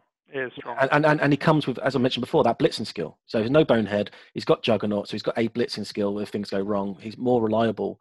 Uh, that, that's what, if you're paying so much more money for a, a, star player, big guy, it's reliability you're paying playing uh, paying for. and he gives it to you. So he is my go-to big guy star player for the Lizmen. And interestingly, um, and I think this is a really good point that we'll talk about in another podcast with the Amazons. He's available to Amazons, and if you're taking a big guy with Amazons in a star build, he's he's definitely good. I think he, he could definitely do a job there. Amazons are so fucking annoying and fucking cheap that you could definitely build him into the team, couldn't you? What do you reckon, Gritter? Zoat in an Amazon team? In an Amazon team, yeah, I'm just trying to think off the top of my head what the costs are of the usual suspect stars. Oh, they can get Quite the full often- fucking build quite up, well under a thousand. Roxy or people put or- Roxy, or- exactly. Yeah, you, you often say Roxy. So I mean that's the thing, and I, I like you know listeners, you'll heard me before. I like the Zug human build, and I kind of feel like Zoat could do that job in an Amazon team. You could do an Mm, I have a Amazon point. Amazon Zoat build where you got that punch up front that people just aren't expecting with the wall of blodge. Yeah. Four, Like, how do I fucking break through this? yeah, yeah. four guard blodge blitzers and then that beast in the middle of it would So, be uh, quite fun. Yeah. I think so. I, I think he. I, I, I don't think he takes away. I, I, as you said, um, Dan. I think you could put him in a tournament build. I think he's. Um, you could build it around it for that reason you said. No bonehead. That's what makes him good. Mm. Um, and he's certainly an option at 280k in a league build if you're down on the chips and your Kroxigor's out. He's he's better because he hasn't got the bonehead. So if you've got the money, you'd rather get him than Merca Krox if you've got the money to get him, which is good. Right, so those are the standard stars, ladies and gents, that are in the Spike Mag. There is also a couple of human stars, but um, I'm not quite sure why these are in here. But you can, I know. you can still take. Uh, do you? Okay, well, well, you can still take Helmut Wulf, Yeah, that's fluff. team. Is that fluff? Yeah. What, what's the fluff behind Helmut Wulf, Dan? Before I go through his stats. he it's i think it was on one of those did you knows that come up in, in the old magazines and stuff but he made so much money from being a famous char, uh, chainsaw star player that he had two residents so he had a, his normal home in, in the empire and then he had a summer home in Lustria. He used to go for his holidays, and because he wants to earn a bit more money out there, um, he used to play for the Amazons and, and that. So it's just, I think it was Games Workshop's way of saying we're not going to create a chainsaw player for everyone. We'll just give this one player that can have loads of team accesses, and they- that's why he's just slotted into this team because he's there on his holly hollybobs. so So Helmut Wulf is basically out in the Caribbean, Lustria Caribbean version, passing it up with his coconuts on, and he's just Yeah. chainsawing away and cracking on. yeah. I mean, we haven't actually spoken, listeners, about Helmut Wulf yet, so we might as well go through him quickly. He's available to a lot of, a lot of teams now, actually. He's available to Amazon's Chaos Pact, Chaos Renegades. Um, he's also available to humans, as we know, Lizardmen, Norse, and Vampires, which I didn't know he's available for. But he's available to quite a plethora of teams now. He's got, um, I actually think, quite a good model from Forge World that is terribly painted by the Forge World people, but I think it's quite cool. So he's like a fat bloke with a belly, as you said, maybe out on his Caribbean holiday, drinking the beers with a chainsaw uh, and a bit of a beard. Uh, but yeah, he's um he's 110k, so he's around that 100k mark that we want from a chainsaw player. Gritter, as you spoke on the last one, uh, to it, like much more than that. He's probably on the on the higher end of what you'd want. Uh, movement six, strength three, agility three, armor eight, so standard human lineman stats. Got the chainsaw, got the secret weapon, and he's also got stand firm, which is really nice on chainsaw because if you come in and try and punch him and you fuck it up, you're going to get your head taken off. what Yep. do you reckon, Dan, on a, on that as a chainsaw player? Um, I think there are better chainsaw players, but he is for what, for what you get. He is perfect. But then you need to know how to use chainsaws. A lot of people approach chainsaws where they're just going to chuck him up front, try and do as much damage before they lose him. You know, and they're going to get targeted um, by other players. In, if it's in a league, you're giving up SPP for free. Um, I hate to do this on on a podcast, but I'm actually going to blow smoke up our, our co-host's uh, arse here. One of the best chainsaw players I've ever played against was actually Gritter. Um, if, with your chainsaw, you're using him as part of your cage. You know, he's you know you got your front line of players stopping people getting round. If he's one of your cage corners um, and they break through your lines, again, it's a deterrent. They don't want to go into him in case they fail, and it's the you know the minus three, everything else. You keep him on the other side, away from when that's likely to happen, so he's not getting blitzed. But then he's there to do something about it. Um, and stand firm. Stand firm on the cage corner is what you want because even if you do go down, he's hopefully not left the pitch. He's holding that space where the opposition is going to find it hard to get in to you know, go next to your ball carrier, which is a skink, which has got stunty dodge anyway. So it's as long as space for yourself to get away from him. You know, it's it, he he gives it does give you a lot to the Lizmen team, but it's a case of you need to know how to use chainsaws and does he really fit in to a movement team? Mm. You know, because you don't want to be you don't want to be protecting him when you're protecting your skinks. So what what are you doing? You know, how much protection have you got to protect everyone? I mean, like you said, if you're going to take a, and we'll come on to you in a minute, Gritter, but if you're going to take a, a removal or like a play around kind of play for ta- for 20k less, you get two players, Drull and Dribl, who are much faster. They got the stab, they got the dirty player, they got the removal stuff, but also some players you can play around with. I mean, um, it's interesting to hear that you t- did you take him in a Lizmen team then? Did you, Britta, or did you take him in a different team? I'm guessing Goblins. Dan. Is this when I played you as goblins, wasn't it? Yeah, goblins. Ah, I think I think at one I think at one point I was probably even trying to Wenger bus with the chainsaw. So that was um that was uh Blackward, wasn't it? Black, who's got Blodge? Has he got Nobler, Blodge? yeah. Black Nobler. Yeah, Yeah, he's he's probably your best. For, he's the best chainsaw because he's got because he's got Blodge. It's Yeah. great, Yeah. isn't it? Any skills like that. Um, yeah, I, mean, I think I think that underlines it, doesn't it? Chainsaw. He is what you get. He's he's maybe he's, he's around that sort of price. Got Stand Firm, which is nice, but as you said, Dan, you've got to know how to use chainsaws. I mean, I, I'd agree. Any skills like Stand Firm or Blodge where they can add to the cage is awesome. But you want to use them for for like opportunistic fouls, really. You don't want to fucking try and take people down. You want to use them, like you said, in that cage as a really good tactic. And if there's something that hits the deck where you can surround him with a couple of players and then really get that chainsaw into his face, it's fucking great. I mean, that says it all, doesn't it? Really, there's not really a lot more to say about chainsaws. it's again, it's an approach to playing the game that's foreign to most players. It's a case of, are you willing to put him on for the first half and just think, I don't care if I concede a touchdown. I am literally just here to do as much damage as possible. You know, you're getting players on the floor, chainsaw them off, causing as much damage, and then you're playing players up in the second half where you can just run it in. And again, it's, you've got you got as you said before, you have got Dribl and um, Drull for that. So Yeah, I mean, yeah, fun chainsaws. We've spoken about it before. They do a job, but listen, I think a key takeaway is don't fucking use them to blitz all the time. That's not what they're there for. They're there as a threat to really threaten your opponent, and your opponents will often target them, particularly less um, experienced opponents will think that chainsaw's a big threat. So use that to your advantage. Like keep him in the backfield, keep him somewhere that he can do the damage, but don't necessarily throw him in. Because rolling that one with a loner and losing him immediately or getting him blitzed immediately is just, and that's the classic story, isn't it? Like don't, Mhm. don't fucking do, don't do Chainsaw it. off Tom, man. right, the last player I've got on my list is uh, Morg 'n' Thorg and Gritter. We spoke about in the last one. Um, yeah, I mean, it's not that he's bad. He's fucking great. He's strength six. He's movement six. He's strength three. He's armor ten, and he's an ogre, and Yeah. he's got block, and he's fucking good. He costs 430k, so he's really expensive. Um, I've used him in some stunty builds, um, and as we said, Gritter on on another podcast, uh, Bob trumps him now. I think for the And skills he's that cheaper. got, Yeah. and he's cheaper Mhm.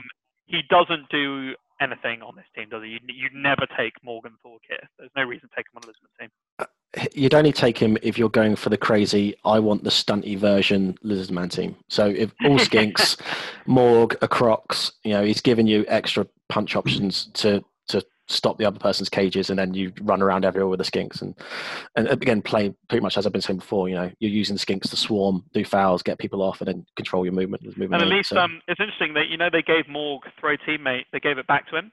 So in the old days, a few years ago, he he didn't have throw Mm. teammate. He he just had block, mighty blow, thick skull. Um, and then they added throw teammate. I think in the spike mags is he suddenly got it back, and Mm. he's now back in FUMBBL. He's got it, but he used to not have it. Like I remember when I played four or five years ago, I played in the tournament, and in the old list he didn't have throw teammate. Oh, for fuck's sake. Like, so Oh. it's, good that he's got it back because he's got no bonehead and he can throw players. But skinks don't have right stuff. Right so stuff. He can't throw Uh, them. Yeah. Them and Hefties, and I don't know anything about the new stock ro- uh, Snotling roster. So they're the only two stunties you can't throw.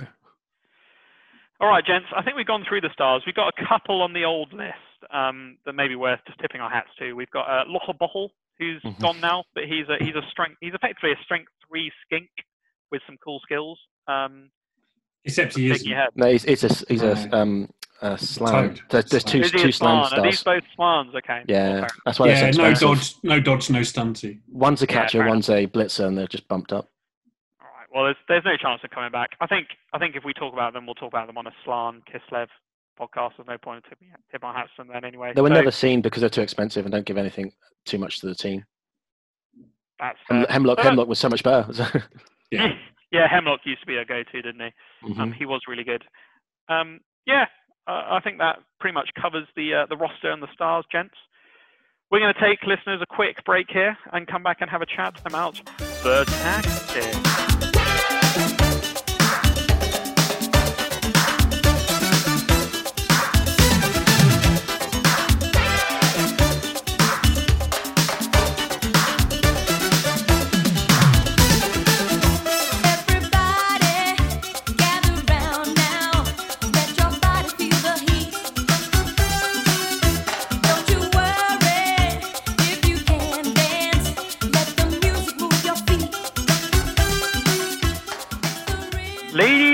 Gentlemen, boys and girls, welcome back to the Talk Nuffle podcast, where we're going to talk about tactics for the Lizardmen. And I've still got my two quotation mark experts on here to tell me what they think the Lizardmen are good at. I mean, straight off the bat, as I said early on, and we'll come to you first, Dan, in a sec. Um, but I think that Lizardmen are, one of the few teams that can really benefit from kicking first because um, they really need the Kroxigor and Saurus on the field straight off the bat to build that good defense. And they can always score because they got those skinks that can do the good two turn touchdown. So um, interestingly, that's my first key takeaway from the Lizardmen is that they can do that that two turn two turn attack so well that they want to kick first if they possibly can. What do you think, Dan? Well, that's good advice.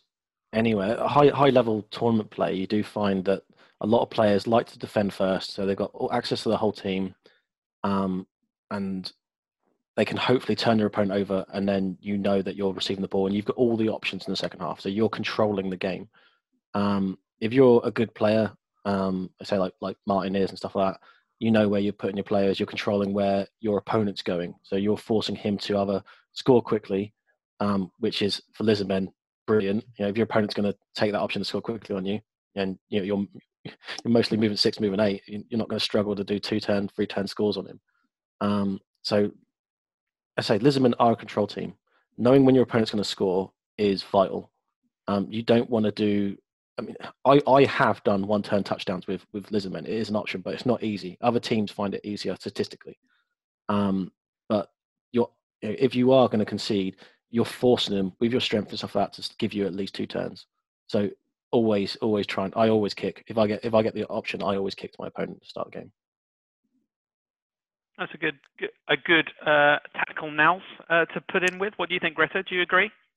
Yeah, and, and also to agree a bit further with what Dan said, I don't think lizards are unusual in in sort of going for the kick if you get the option to off first off the bat.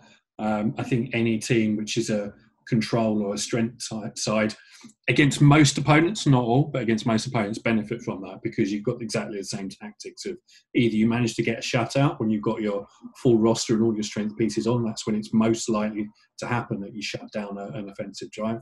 Uh, or as you were also saying, Tom, they're a very good time about controlling the whole pace of a game, which means that you can get yourself into a very good position to force an early score or just make stalling increasingly unattractive. They put it in early mm-hmm. anyway. Um, and then, yeah, two turns, three turns ideally uh, for your reply.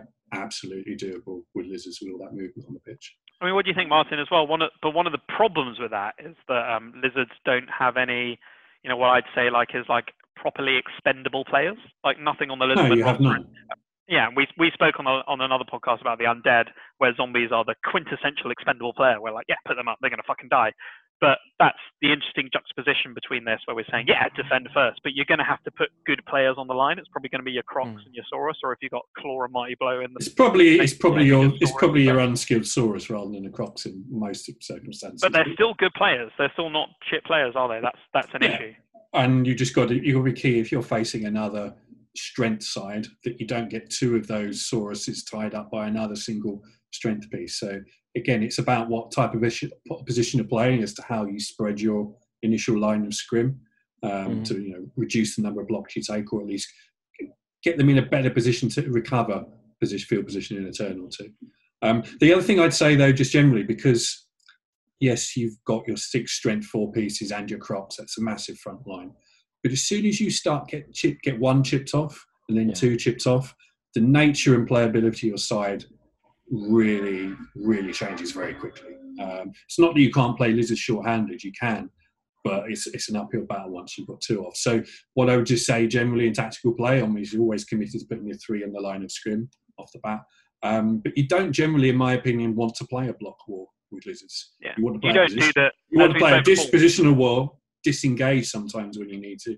Even on D, if you're not threatening the ball, but say you've got a couple down on your line of scrim, prone, and marked, you might choose to take your blitz to knock that marker away such that you can recover your prone players rather than fire up dodge them. Just generally, you want to play a make them play through you, not at you, right in their face kind of way. Don't get up yeah. all up in their grill. Would you say, Gritter, you never do the, the sort of that orc bill we talked about, the wall where you have the troll in the middle and the four black orcs right up on the line to give that, that wall of five. I, And would you not do that with the lizards? no, I wouldn't. Most opponents. Okay. Because you need because you need those movement that movement to get them around the place. Yeah, yeah. If, if if someone goes down the flank and you've got everybody tied, um, or, or prone or worse, what are you going to do? Okay. It's No, no, I like that. it, it, it's difficult. Um, you, you want your Saurus up front. Um, if you roll that blitz, they're the ones who are going to smash a line through, and you're creating space for your skinks. Um, it depends which which way you're going. If you if you're you know if if you've conceded the the the um, the coin toss and your opponent's going to kick to you. Yeah, as you were saying before, I probably I would put the Krox on the line, but depending on who I'm facing. If it's a Khemri team and, a, and, and struggling with strength, no. Ogre Ogre team, way. no. Yeah, if it's Dark Elves and they've only got strength free players, then yes, I'd definitely put the Krox on on the line because he's do, already doing what you want him to do. He's hopefully contact with a couple of players. You don't use him to block, uh, and then you, as you said, move your Saurus in control areas. You, it's if you have your Krox back in your depending on what, what you're doing. If you're doing the boat defense or you're doing the ziggurat, if you're doing the ziggurat, well, which side have you got the Krox on? He needs to be in the middle if you're doing the ziggurat. If you're doing the boat, he's in the middle of the pitch. Yes, he's movement six, so he can get to either side where he needs to be. But if he rolls that one and he boneheads, he's just stood there doing nothing. He, it's it's a, it's a risk. So I And ladies and sometimes do put for, for the newer players, the boat the boat defense is effectively you got three players up front, three players, uh, two squares behind, like spread across, but within this line of scrimmage, and then all of your good players behind that. That's the boat defense. Uh, what's a ziggurat defense, Dan? um, three players in the middle, and then um, four players with four players behind. Uh, you do only have one person marking the second from in uh, second square in on either side, um, and then the player on the rank above him will be one square further in, and then the same um, a couple of squares in. So you have that two square, the, the, the perfect two square um, spreading. Um, so if you are forcing someone to go up the side, they have to knock away your furthest um, player and give themselves one one line of squares Yeah, um, to move down, sure. and then you've got all your strength there. You know, You've got three or four players there to swarm round, and they can't they can't man to man mark everyone then, so they So- can't put someone on you. So Dan, you, you're sort of talking there about, about the difference between defending an eight and defending someone trying to do a short score. Yeah. yeah, where you where you're giving up the sidelines versus Yep, contest. Uh, Ziggurat doesn't let them move a conventional cage up your sidelines. If you do the boat, then they can move a conventional cage into one sideline. You're forcing them then. uh, Say you do the boat at the beginning of the game because you want them to score early. You want to try and force them to the sidelines, try and start surf players. Use your strength to bully them and make them score on your terms. Yeah, and that's what I is- say. I mean, yeah. As we said, Dan, like control is key with the Lizmen team, and you know, controlling the cock, the clock, the cock, controlling the cock, uh, Do you, controlling. problems, do you have problems with that? I have problems with controlling the cock. Yeah, so controlling the clock is key to your, you know, your Lizmen team success really, and you're probably aiming to win most of your games two-one. So you got to control that clock really well. So like when you're 2-0. defending, it's I'm perfectly happy with one Still nils. One one nil. yeah. Yeah. Yeah. But when defending, you, you're generally, as you said, trying to force your opponent to make a quick touchdown, uh, leaving with you enough time to equalise before the end of the half. So as you said, do that boat formation to allow them to move around the side and then really put the pressure on them in everywhere that you can and, and get the boot in if you can and kick them off the pitch and beat them off the pitch and bash them off the pitch and make them score quickly if they're a, if they're a weaker team, like if they're going to Hmm. suffer to that. Or, Um, or even they- better, or even better. I mean, quite often. I mean, I've not heard it. I'm sure it's called it, not just Dan calling it a boat defense, but it's it's certainly my standard setup. I just never refer to it as the boat, but it makes sense. But anyway, um, in a, in an even more ideal situation, I've had this happen a number of times where you offered offered up the flanks, and then you know, relatively newer players gone right. I'll go down that flank. You let them make progress for one more turn before shutting the door and enveloping, um, Yep. and end up half you know, surfing half their team if um, if it all goes well done that a number of times. So Yeah, the boat said, I mean, defense can be very deceptive because of all the speed. Um, you know, a lot of undead teams. I don't know if you think the same, Dan. But a lot of undead teams quite often go with a similar-ish uh, defensive setup, hiding their ghouls around the back. But because the rest of their team has not got the same mobility, it's not as defensively as effective, in my opinion. Yeah, I mean, movement four, uh, as, as I, I think said earlier in this podcast, movement seven is your ideal because you can stand on that center line of the pitch and you can get to either side. Movement six, yeah, then you, you are literally stuck to the center line.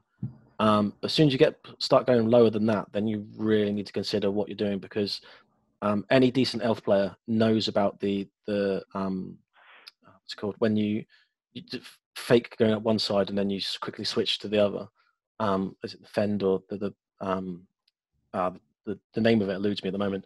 Um, but that is a typical like pro elf, elf, wood elf tactic where they force look like they're going to work on the side. And lizardmen again are perfect for this. You know, you've literally got with with a quick handoff, if you can give a, a skink catch or something like that, you've got movement eight, uh, sixteen.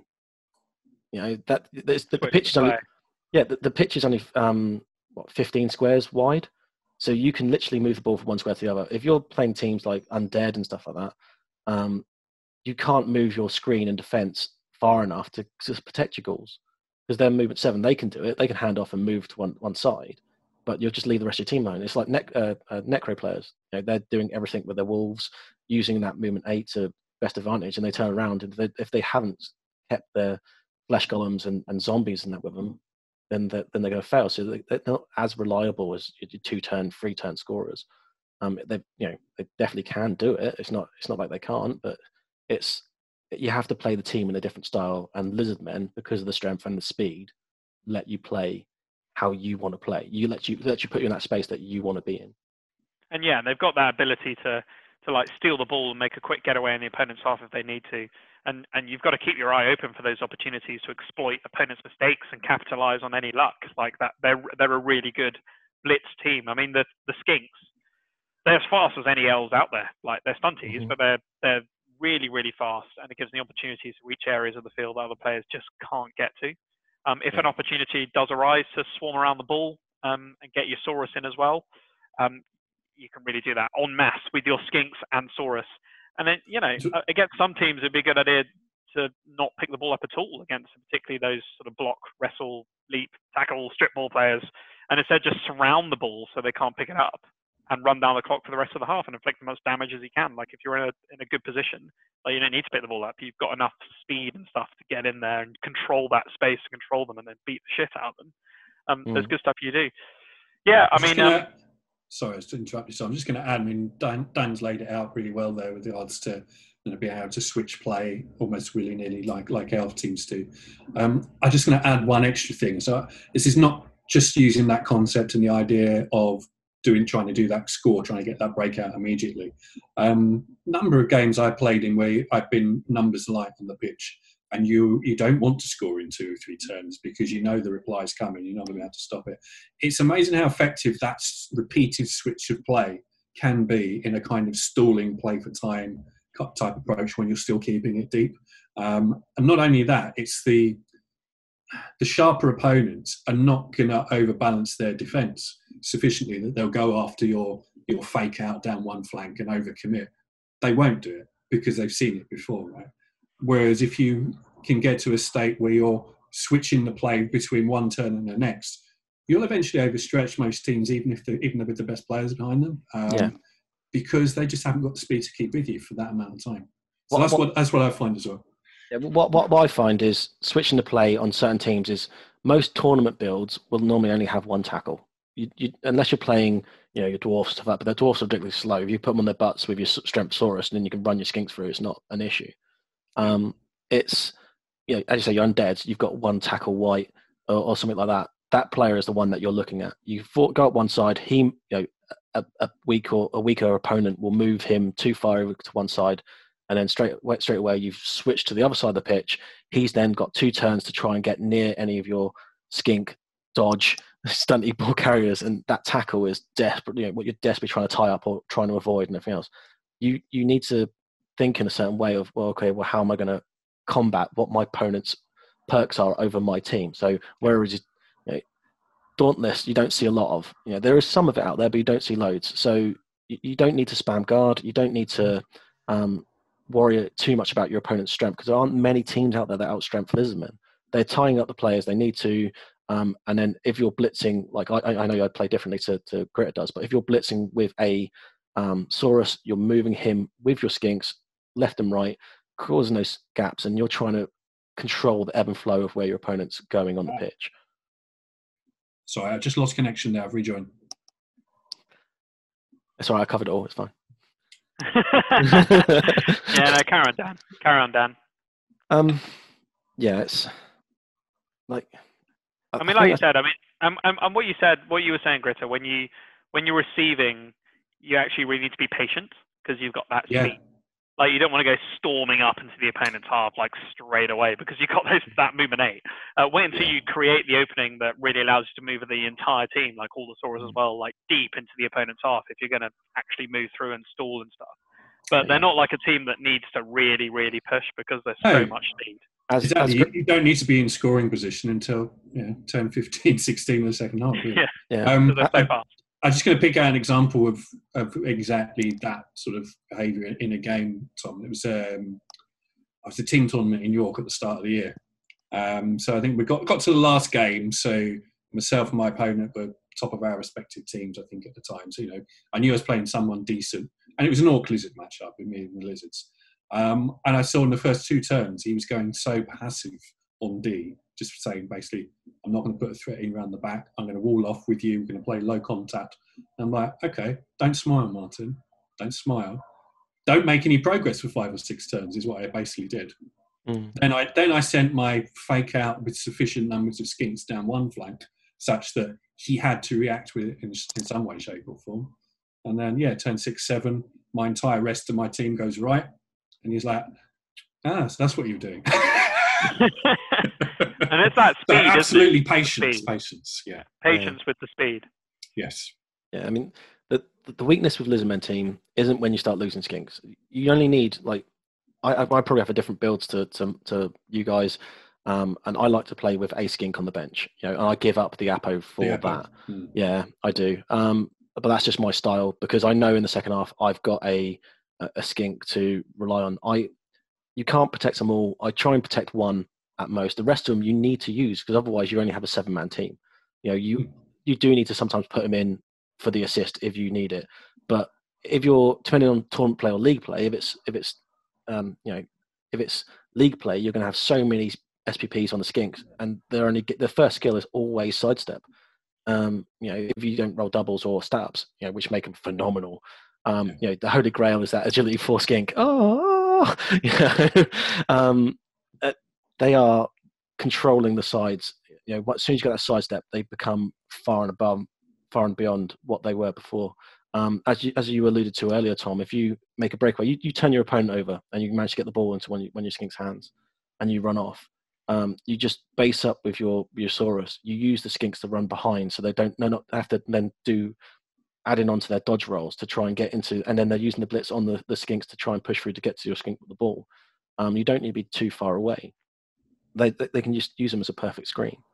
Um, the weakness with this team is when you start losing the Saurus. I mean, it's the problem is a lot of people when they start start playing Blood Bowl, they play orcs and they get too used to armor nine, jam them in, jam them in, jam them in, and a lot of Blood Bowl players have that mentality. of They're just going to as much contact as possible, and some teams work that way. So they're led to believe all teams work this, and lizard men aren't. It's, you jam them in where you need to, to, to as you say, tie players up. Then they're moving two or three players next to your one to get uh, you know the, the, the right block dice because not many people want to be throwing one dices. Um, and then you're bunching their team up and taking advantage of that, and that's what lizard men are trying to do. Um, but when you lose a player to throw a rock and then a few players to claw and stuff, like, and as soon as you start losing that strength and you're just there with the skinks, it does become harder. You need to, you almost need to wish you've played a skink only roster so you understand about the movement and trying to go left to right, left to right, because that's the only way you're going to get the ball through. It's the longer you wait, and if you start losing players, it does become scary. That's when you start the game starts getting away from you, and it, it happens sometimes, unfortunately. Yeah, and you're not you're not in any way uh, alluding to the ignominious defeat at the hands of Bum Smell in the DBL, are you, Dan?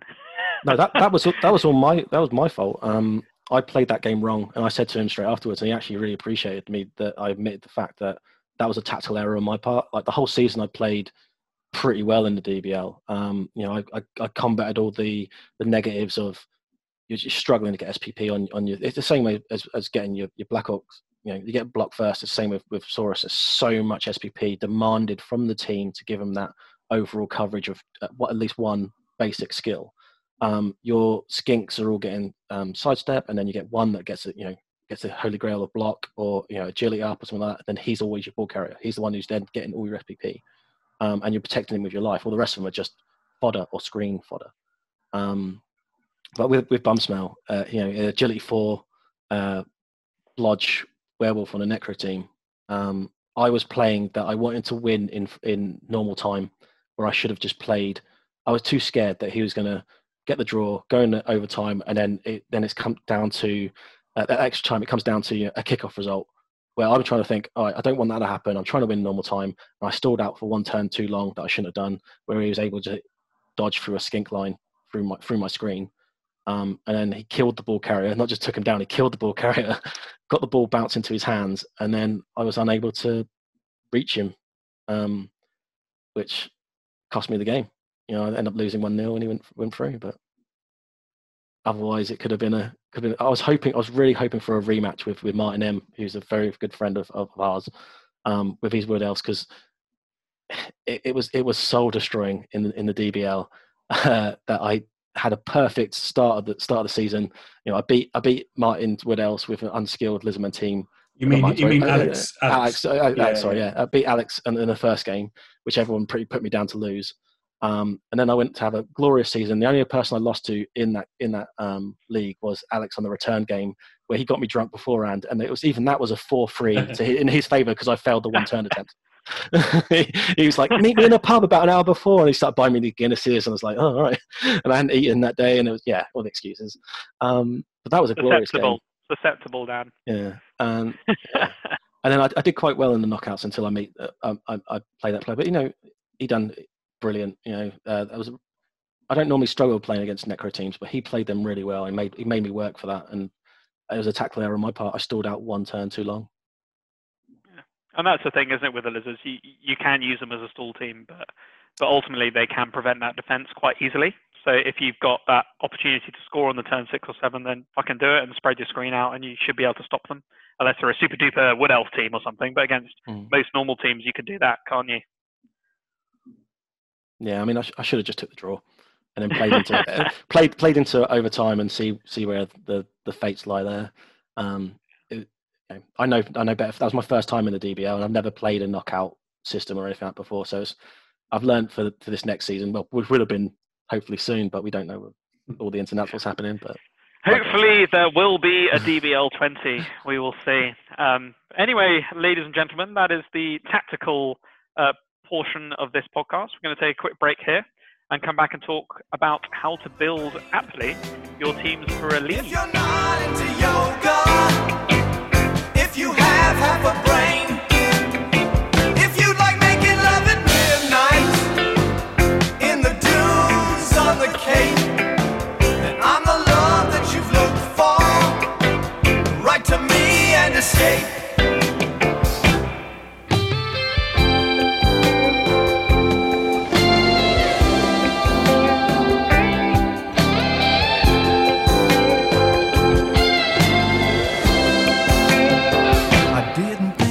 My lady. I know that sounds kind of mean.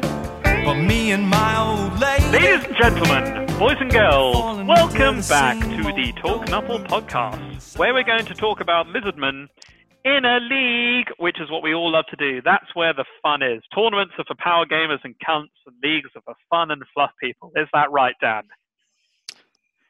Yeah. Um. Just put him on the spot.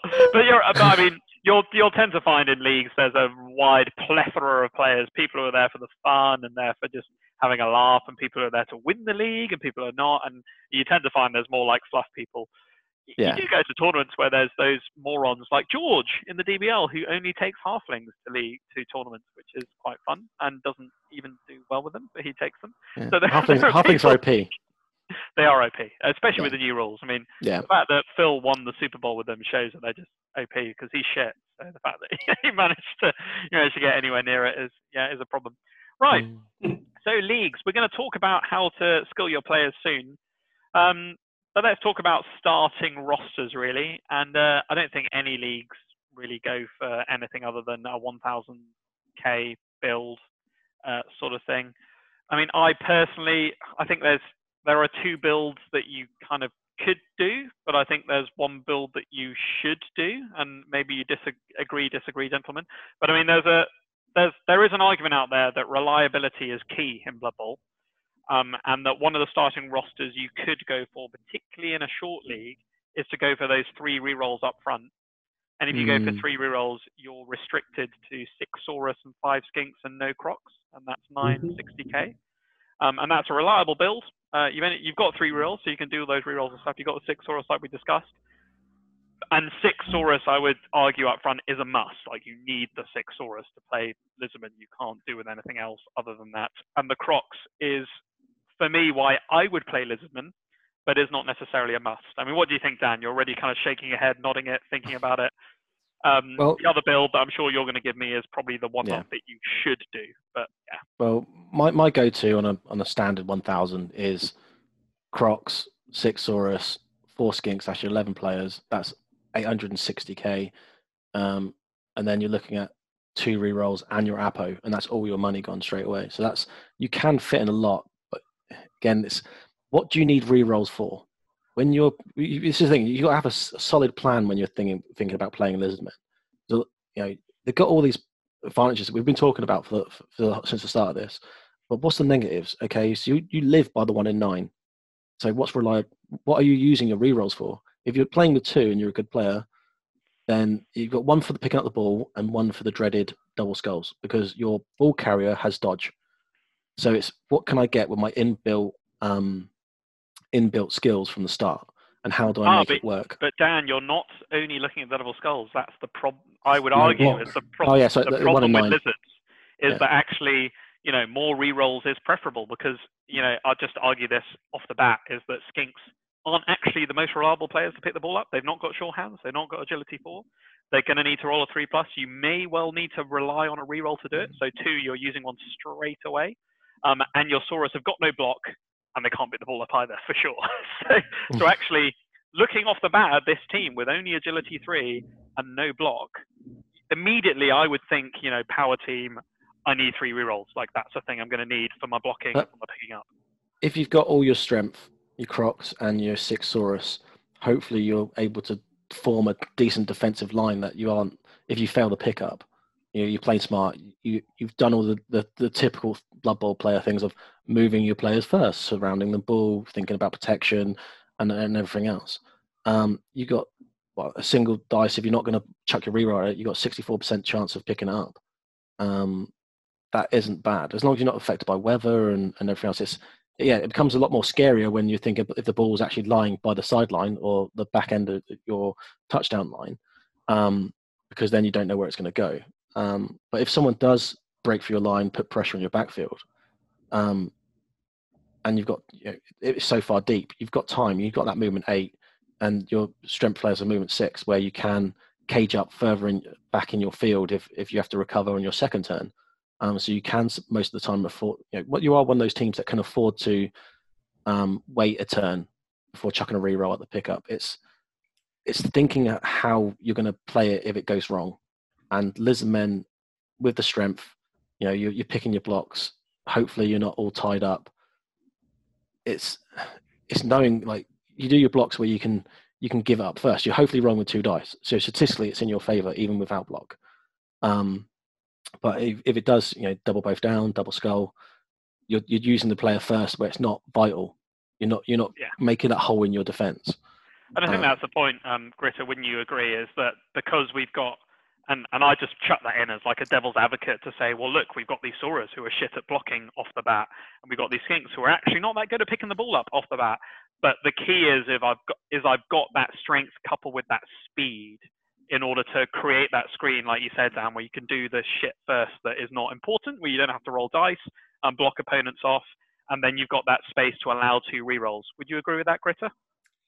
Oh, there's a lot of questions in there. So, in terms of what we talked about, you know, the strength and speed, the fact that you can screen deep, the fact that you can reposition really easily, just generally, you know, there's lizards have got a lot more. Um, what's the right word? Not survivability, but they've got that flexibility to be in positions that other teams couldn't and still recover. So recoverability is probably a better word, actually. Um, in terms of the build and the trade-offs, though, um, I personally don't go on a new tour, tour, new uh, league build with the Krox from the get-go. Um, Okay. there's a few different reasons behind that, and I don't think um, what Dan's talked about is a wrong choice. I just think it's a different one. Um, so I would go with the six Saurus, uh, no APO, three rerolls. Um, partly because after game one, you're guaranteed to have that APO. You've got 40k in the bank, right? It doesn't matter how shit your winnings roll is, you are getting the APO next game. Um, to Dan's other point where he was making about, you know, if you've got the, I think this is what you were saying anyway, Dan, is that if you've got the Krox on the pitch from the get go, that means that your, you know, your skinks are going to be less exposed by default because there's less of them on the pitch. You've got more strength on the pitch. That's true. Um, Mhm. that's that's definitely an upside of having the Krox on the pitch. But when you're talking about the first sort of three, four games in the league, practically you're probably going to be on a bare 11 most games. And it doesn't matter if you had three skinks miss next game, the previous match, because you're going to get those for free coming straight back in. They don't have loner, but and apart from having loner, they're not much of a downgrade on a normal skink. So You still got still got dodge. yeah, exactly. Um, so what am I trying to say here? I think overall you'll spend less money or get more value out of your money by not getting the Krox game one, by getting the reroll, which is more expensive after the starting, only by 60k. It- it- but I think I think you'll eventually build a better team and have that little bit more reliability at the start. But the trade-off is you could have more stuff hurt. Um, It dep- it depends on your league that you're in. So there's so so many Yeah, different leagues out there that some of them give you a, a mulligan after your first game if it goes terribly wrong and your team just crumbles. Um, I like starting with the Apo because if you start with just Saurus and you don't have the Krox, the Krox is the only thing in your team that's more expensive than a reroll once the league starts. Okay, so it's okay. How much money are you generating? You you you're not a bash team, so how much SPP are you getting these players and everything else? You know, it's what you're focusing on. What are the MVP rules? There's so many things regarding a league that affect how you play your Lizmen team and what you're you're pumping into what. As you as you rightly said, your skinks you're only protecting one. You need that ball carrier. The rest of them can all be loners because they come with dodge. They're doing your screen. They're doing everything they would do if it was a normal skink anyway. So it's it's a case of if you do that game where you have six Saurus, your first game goes terribly wrong and you lose one or two of them. You don't have an Apo to save them. You know, it, niggle or minus strength and it's going to get fired later on anyway. Then you're saving up for that Saurus, and then you're trying to save up for a Krox, which is more expensive than your rerolls. It's I would rather have the players first and save up for the second reroll if I can manage the games and play well. So, so what the time- you time you get to that stage the with the- DBL? What was your team starting? It was it, it, it, I, I, it was what I just mentioned there: the Krox, um, six Saurus, four lizards, two rerolls, and Apo. okay, so no no Krox that. Is that what you said? No, I had the Krox. Yeah, the Krox. Sorry. So say again. I just I missed it. So your Krox, six Saurus, four Skinks is eight sixty. Yep. Um, t- two rerolls on top of that, um, and the Apo take you up to um, yeah. So that's eight sixty plus one twenty, uh, nine eighty. Um, And the Apos are s- after your first game, right? after the first, yeah, that was it. yeah, Sorry, yeah, okay. that was it. yeah, I was just I was just checking. You get yeah. So, so with your build, you know, you're, you're relying on that 30k, and that's. I mean, it's interesting what you said, Dan, is that we've played in a multiple of leagues, and actually in the DBL, you're almost 100% likely to get enough money to get that APO straight off the bat, because the way the DBL money works is that you get lots of money pretty reliably, so you can get that Mhm. APO straight away. And actually, um, interestingly with you, Gritter, because you took your lizards in the EC BBL, um, in the DBL, um, you've got a shorter time frame to get to the knockouts. So Mhm. you've got to skill up those Saurus and the Krox like quicker and get those players into a better place. Um, and it also doesn't matter if you don't win your first one or two games. Like you can, you could aptly play for those eight games. And go, look, I'm going to draw or lose my first couple of games, and I'm going to fucking steamroll for the last six games. I'm going to be good. Whereas Yeah. in the ECBBL, depending on the the conference you're in, but often you have to win or draw most of your games to get to the knockouts. It's, it's really, really competitive to get to those knockout stages. That's the difference between the leagues. So it's interesting that you know you two have clearly taken lizards in the two different leagues, and the Yeah. DBL is going to really. I see the DBL opening eight games as an opportunity to skill my players up. So you're probably right, Dan. Like I, I want all of those good players on the pitch from the start to try and get skills, and I Mm. kind of, you know, I'm I'm not necessarily looking to win all of my games. I'm looking to I mean, to steamroll, you know, start to get momentum and build into winning into the knockouts. if, But- if something goes wrong and you don't get your Krox till game four, five, six, and you're in an eight-game league, and then when you're going to start putting SPP into it, what, what's what's true. it going to give you in the in the knockouts and stuff? So it's Whereas It's- whereas Gritter's looking at that, and I think that's you know where we're slightly disagreeing, but kind of discussing and and agreeing Mm. and disagreeing, you know, coming across it is that certainly those six uh, Krox and the Skinks are a bit more reliable, but just bring you know you don't have that. Krox option. But but the Mm. reliability is clearly there. We've talked about the bonehead thing and you know all that sort of thing. So in the ECBBL where you you're playing against those gangsters and those Joe Mangies and those people who like their averages and their one in nines. And um, you want you want to try and play those averages and play that those numbers, Gritter, as you've said. Yeah. So playing It with those For- for me- for me it's- the three rerolls for me it's good. about yeah for me it's about just that slight more reliability reliability from game one. You got the Mhm. extra re-roll on board. Um, the Krox by its nature is not reliable and um, in, in in the leagues that I've, I've I think I've owned three Kroxes in one ECBL season um, none of them got any SPP. maybe I come at it from a point of view, well, it's never going to develop anyway. Why would I want it from game one? Um, so maybe I'm just slightly um, got a bit of PTSD going on. Maybe that's but, um, but no, no. I think I think in my mind it is just about that reliability. Mm. I any team that starts with no block, you're worried about every single block that you throw. You're thinking about every Yep. single one. And as, as you mentioned, Tom, if you've blown one on, on the re-roll, turn one or two, and you've got to play a half, and you want to stall out the half with one re-roll, good luck. Um, that's that's that's. I mean, it can happen. Yeah. Um, certainly can happen. But I would just rather have that in my back pocket than a than a one in six failure big guy at that time. I'd love to have all of them. Um, Mm. But No, that's, and it's that's my that's my thinking, I guess. We're, we're about to move into talking about how you skill your players, but Dan, have you got to come back on, on, on that? I think we're not disagreeing. We're just talking No, about yeah, the it's- play it's- style, good how options. No, them. it's, it's the same as the Nurgle thing. I obviously haven't listened to your Nurgle um, podcast yet, but it's the, the thing of, you know, do you just have the four strength four players, or do you have the four strength and the beast with strength five, and that that then gives you an extra option of controlling, stopping people getting through. Um, I'd like a Krox as an anchor. You know, as we talked about, as you, you alluded to, um, Gritter, that you don't normally find that you give SPP to your Krox because you don't give them a skill. Well, I like to have them from afar from the start. I'd like to give him a skill, which is stand firm, and then I kind of use him like a Wood Elf player would use his tree, where he's your anchor. You know, he's controlling. It- Yeah, exactly. If he's on one side of the pitch, and then you can then you know use him as a defensive player, stopping people from breaking through your screen in the middle and giving you that option to move to the other side of the pitch. So he, for me, is quite a quite a pivotal player because that, as you say, depending on what you're playing against, your leagues is you know you don't know what you're facing, you don't know what people are pick, picking. Tournaments, which we'll move on to, I'm guessing later, is totally different. So you know if it's a basic 1.1, you know your standard, uh, you can have six skills, blah blah blah, tier ones, and this. You you know you will be facing woods, wood elves. You know you'll be facing um, Amazons, you know, with Roxy or or something like that. So you need to think about well, what's your your counter to the dodge, the stunties and stuff like that. You, this day and age, as you say, they are fun players. The, the good guys, the the souls of the earth that are going to take a stunty team. You know, stunty teams do very well actually against Lizardmen's. Um, Yeah, it's, it's that three You- plus you have no- into cage, isn't it, Dan? Yeah. Yeah. you, you, you, you Dan, have no. let's, pl- um, let's not be about the bush. Stunty players are cunts. They, they try to be fluffy players, but they're dickheads. We all fucking hate them. They're the anti No, we don't. No, we don't. um, yeah, I mean, are all I think that that neatly segues. We're talking about the Krox, so let's let's move into the players and how you skill them. Mm. I mean, Kroxigor, he's one of my very favourite big guys out there. I love big guys, as you know, Gritter, as you know, Dan. Like I, I love Minotaurs, but Gritter, All right. but I love big guys. Yeah. He's one of It's my spirit favourite guys. isn't it? He's my yeah, Minotaur's my spirit animal.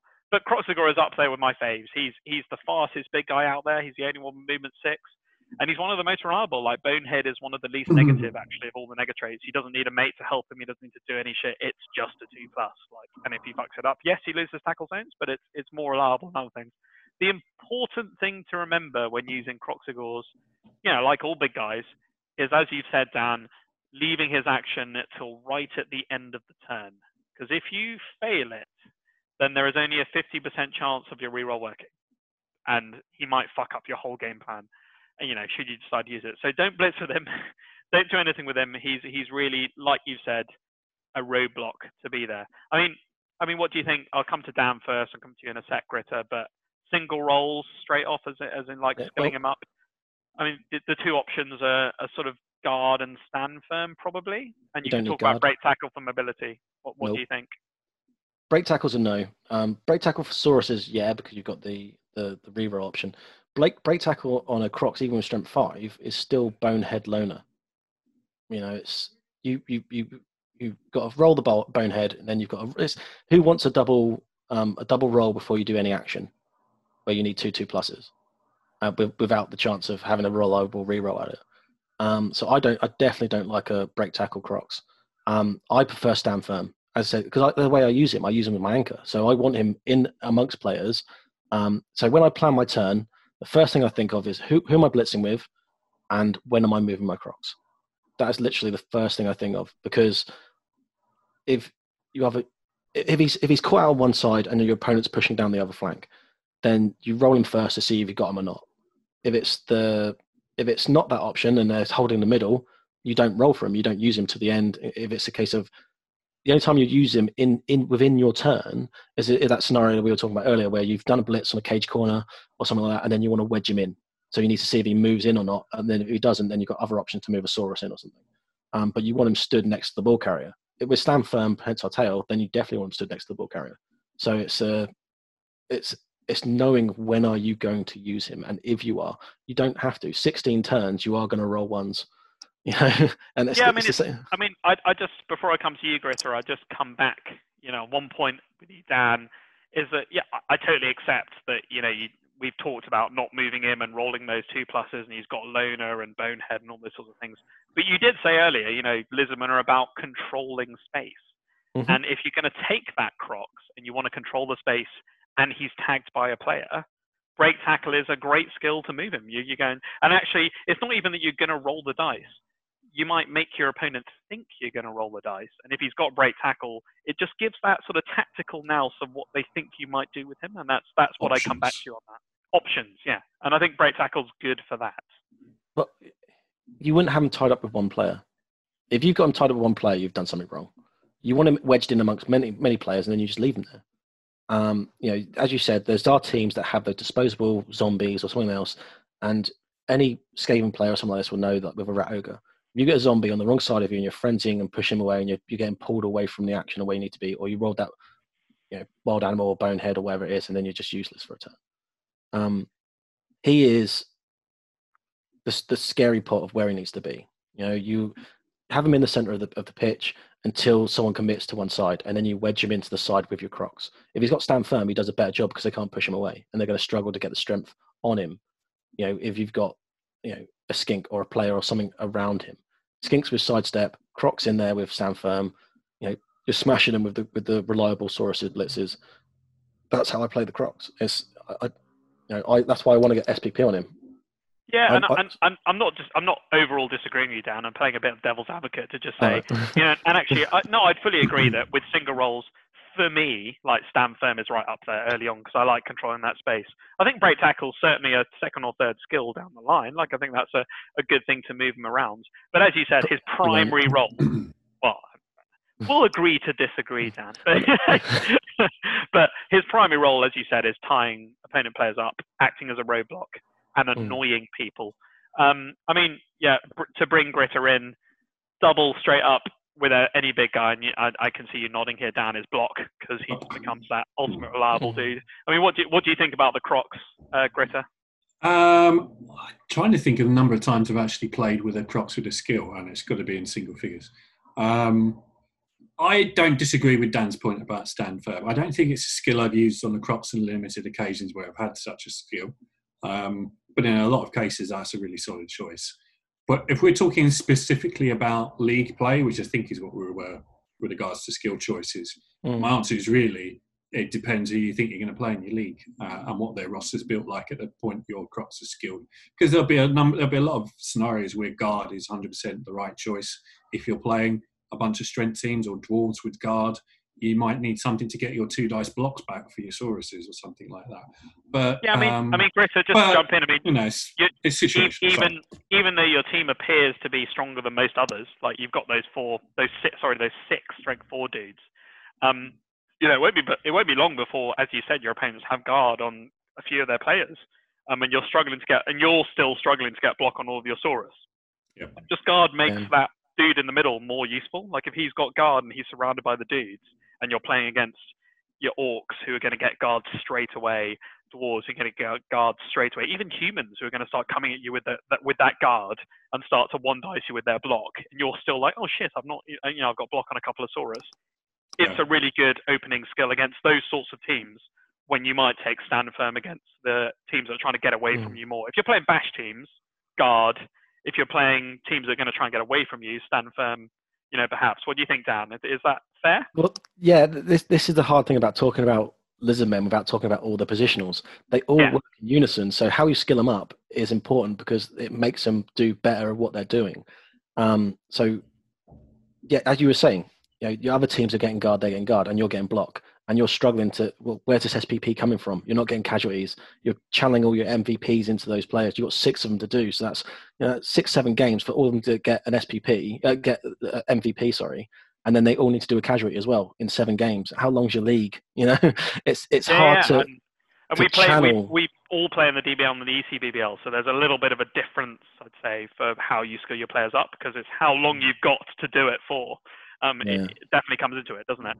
I mean, that, that's what that's why in leagues, um, you'll normally find the people that win with with lizard men know how to play with them within each other, and they know how to play without the skills, and it's all about pitch control. If they if you've got a good pitch control player, they'll do very well with lizardmen.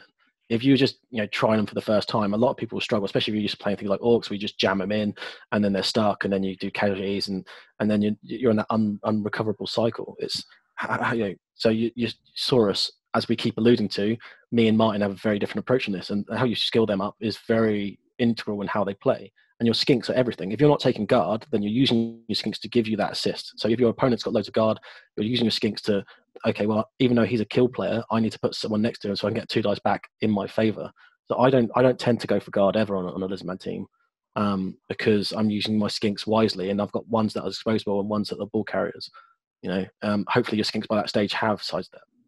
Interesting. I mean, uh, uh, let's move on and bring the Saurus in because you know we're moving, we're segueing from the Krox, the big Krox dino, da da da da da da da, da like the re- you know, and you've got a really cool dinosaur on your team, Martin. He's like a proper, uh, he's like, like the on, he's like an on all fours kind of like you know swing his tail at people kind of dinosaur. Like the most impractical model I have. I love it. Yeah. He is. Yeah, he, he takes up a lot of space on the pitch, and you need a lot of tokens to even use him.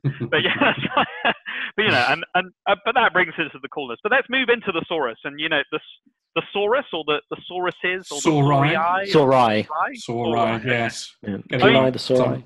I mean, as I said before, they're the meat of the lizardmen, with the two veg being the skinks. You know, they're they're the backbone of the team, the solid, the reliable. what does that? What does that make the Krox though in this analogy? oh, he's just a guy who has prehensile tail. You know, just He's the pubes. but no, but I think I think that's the point we've we've discussed, and we'll we'll go into a bit more. Is that I personally don't think the Kroxigor is essential to the team. I think that the Saurus and the Skinks are. The Kroxigor is a great piece, has prehensile tail, is useful, but he almost takes away from the reliability that adds that prehensile tail and the and the stuff that he. Yeah, he, he definitely he definitely adds overall, but Yeah, he does you add, I know I know what you mean. You can you can play them without them, but Mm. they're not That- as that's- strong. I think that's what I would say. Uh, But the Saurus are absolutely the backbone of the team. They're the sort of yin to the Skinks yang, I would say. They're the, they're the Mhm. bash to the edge kind of thing. I mean, their real strengths are that fucking high value armor. Armor value nine is awesome, and the speed with the strength is just awesome. Yeah, Their but just low agility. Low yeah, I was going to say their weaknesses is their agility and their real lack of any starting skills, and also they can be really slow to develop. Like that's you know their their real weaknesses, but they are mm. extremely valuable. Really important players. Don't leave them isolated. I think you'd agree. Don't don't leave them by themselves. They need to work together. Working pairs. Don't give your opponents easy opportunities to foul them. With such low agility, it's actually really easy to tie them up with with like tough players. So you know, pair them up. Never leave them a space or more than one between each of the others, so they can really support each other effectively and use that speed to their advantage. I mean, let's come to you first, Martin. Saurus. Clearly, you use them a lot. You know, you don't even take the Crocs off the bat. So, what do you think of the Saurus? Um, in terms of skill choices and development, I just wanted to draw a distinction between perpetual leagues and short leagues versus Sure. you know tournament play because I, I do think you build them entirely differently if you want it to be optimal ITV, Um, where most of my advice would be, yeah, hold that, do this instead if you're in perpetual league. Um, so it's and, and I'd say this in the context specifically of guard. Um, guard, like Dan, is a, is a skill I would rarely, if ever, uh, take on my Lizardman teams when we're talking short form league and uh, and KO tourneys.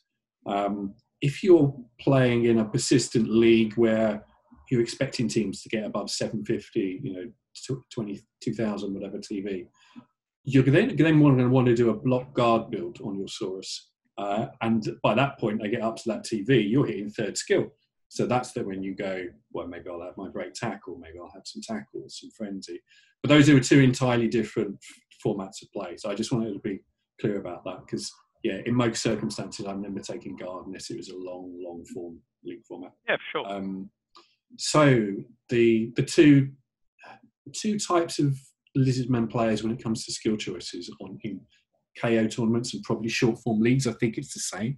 Um, there's the go or block, spam block, and once you've got all block, maybe pick a tackle dude as a lone skill, uh, or do something else industry, but interesting. But it's they'll, they'll go with the I want to be block wise, 100% reliable, hard to take down, minimize damage, control the pitch. Absolutely perfectly solid way of playing. Um, I've heard the argument made by a couple of people um, that, you know, well, if you position yourself optimally all the time, you're never going to need any of the mobility on the lizards. Um, and I'd say it's true, but you could play the perfect game and dice screw you. Your opponent five or six ups into your cage. Suddenly you're scrambling. You need to recover. You need to take a ball carrier down. Um, and that's where, in my mind, you need a couple of break tackle uh, Saurai alongside your three or four block uh, in an ideal world. Um, it's for the the game's not in an optimal position. Uh, the game's something I'm going to chase right now. Uh, I've had two Saurus removed, hence tiring the rest of my Saurus up is incredibly easy for my opponent. Then if you've got some break tackle, it's it's not a get out of jail free card, but it it it just basically it minimises the one weakness in your team, which is the mobility of your strength four pieces. Um, I would say though you need always two. One's not enough. One can be isolated, taken down, can't exert its movement across the pitch anymore.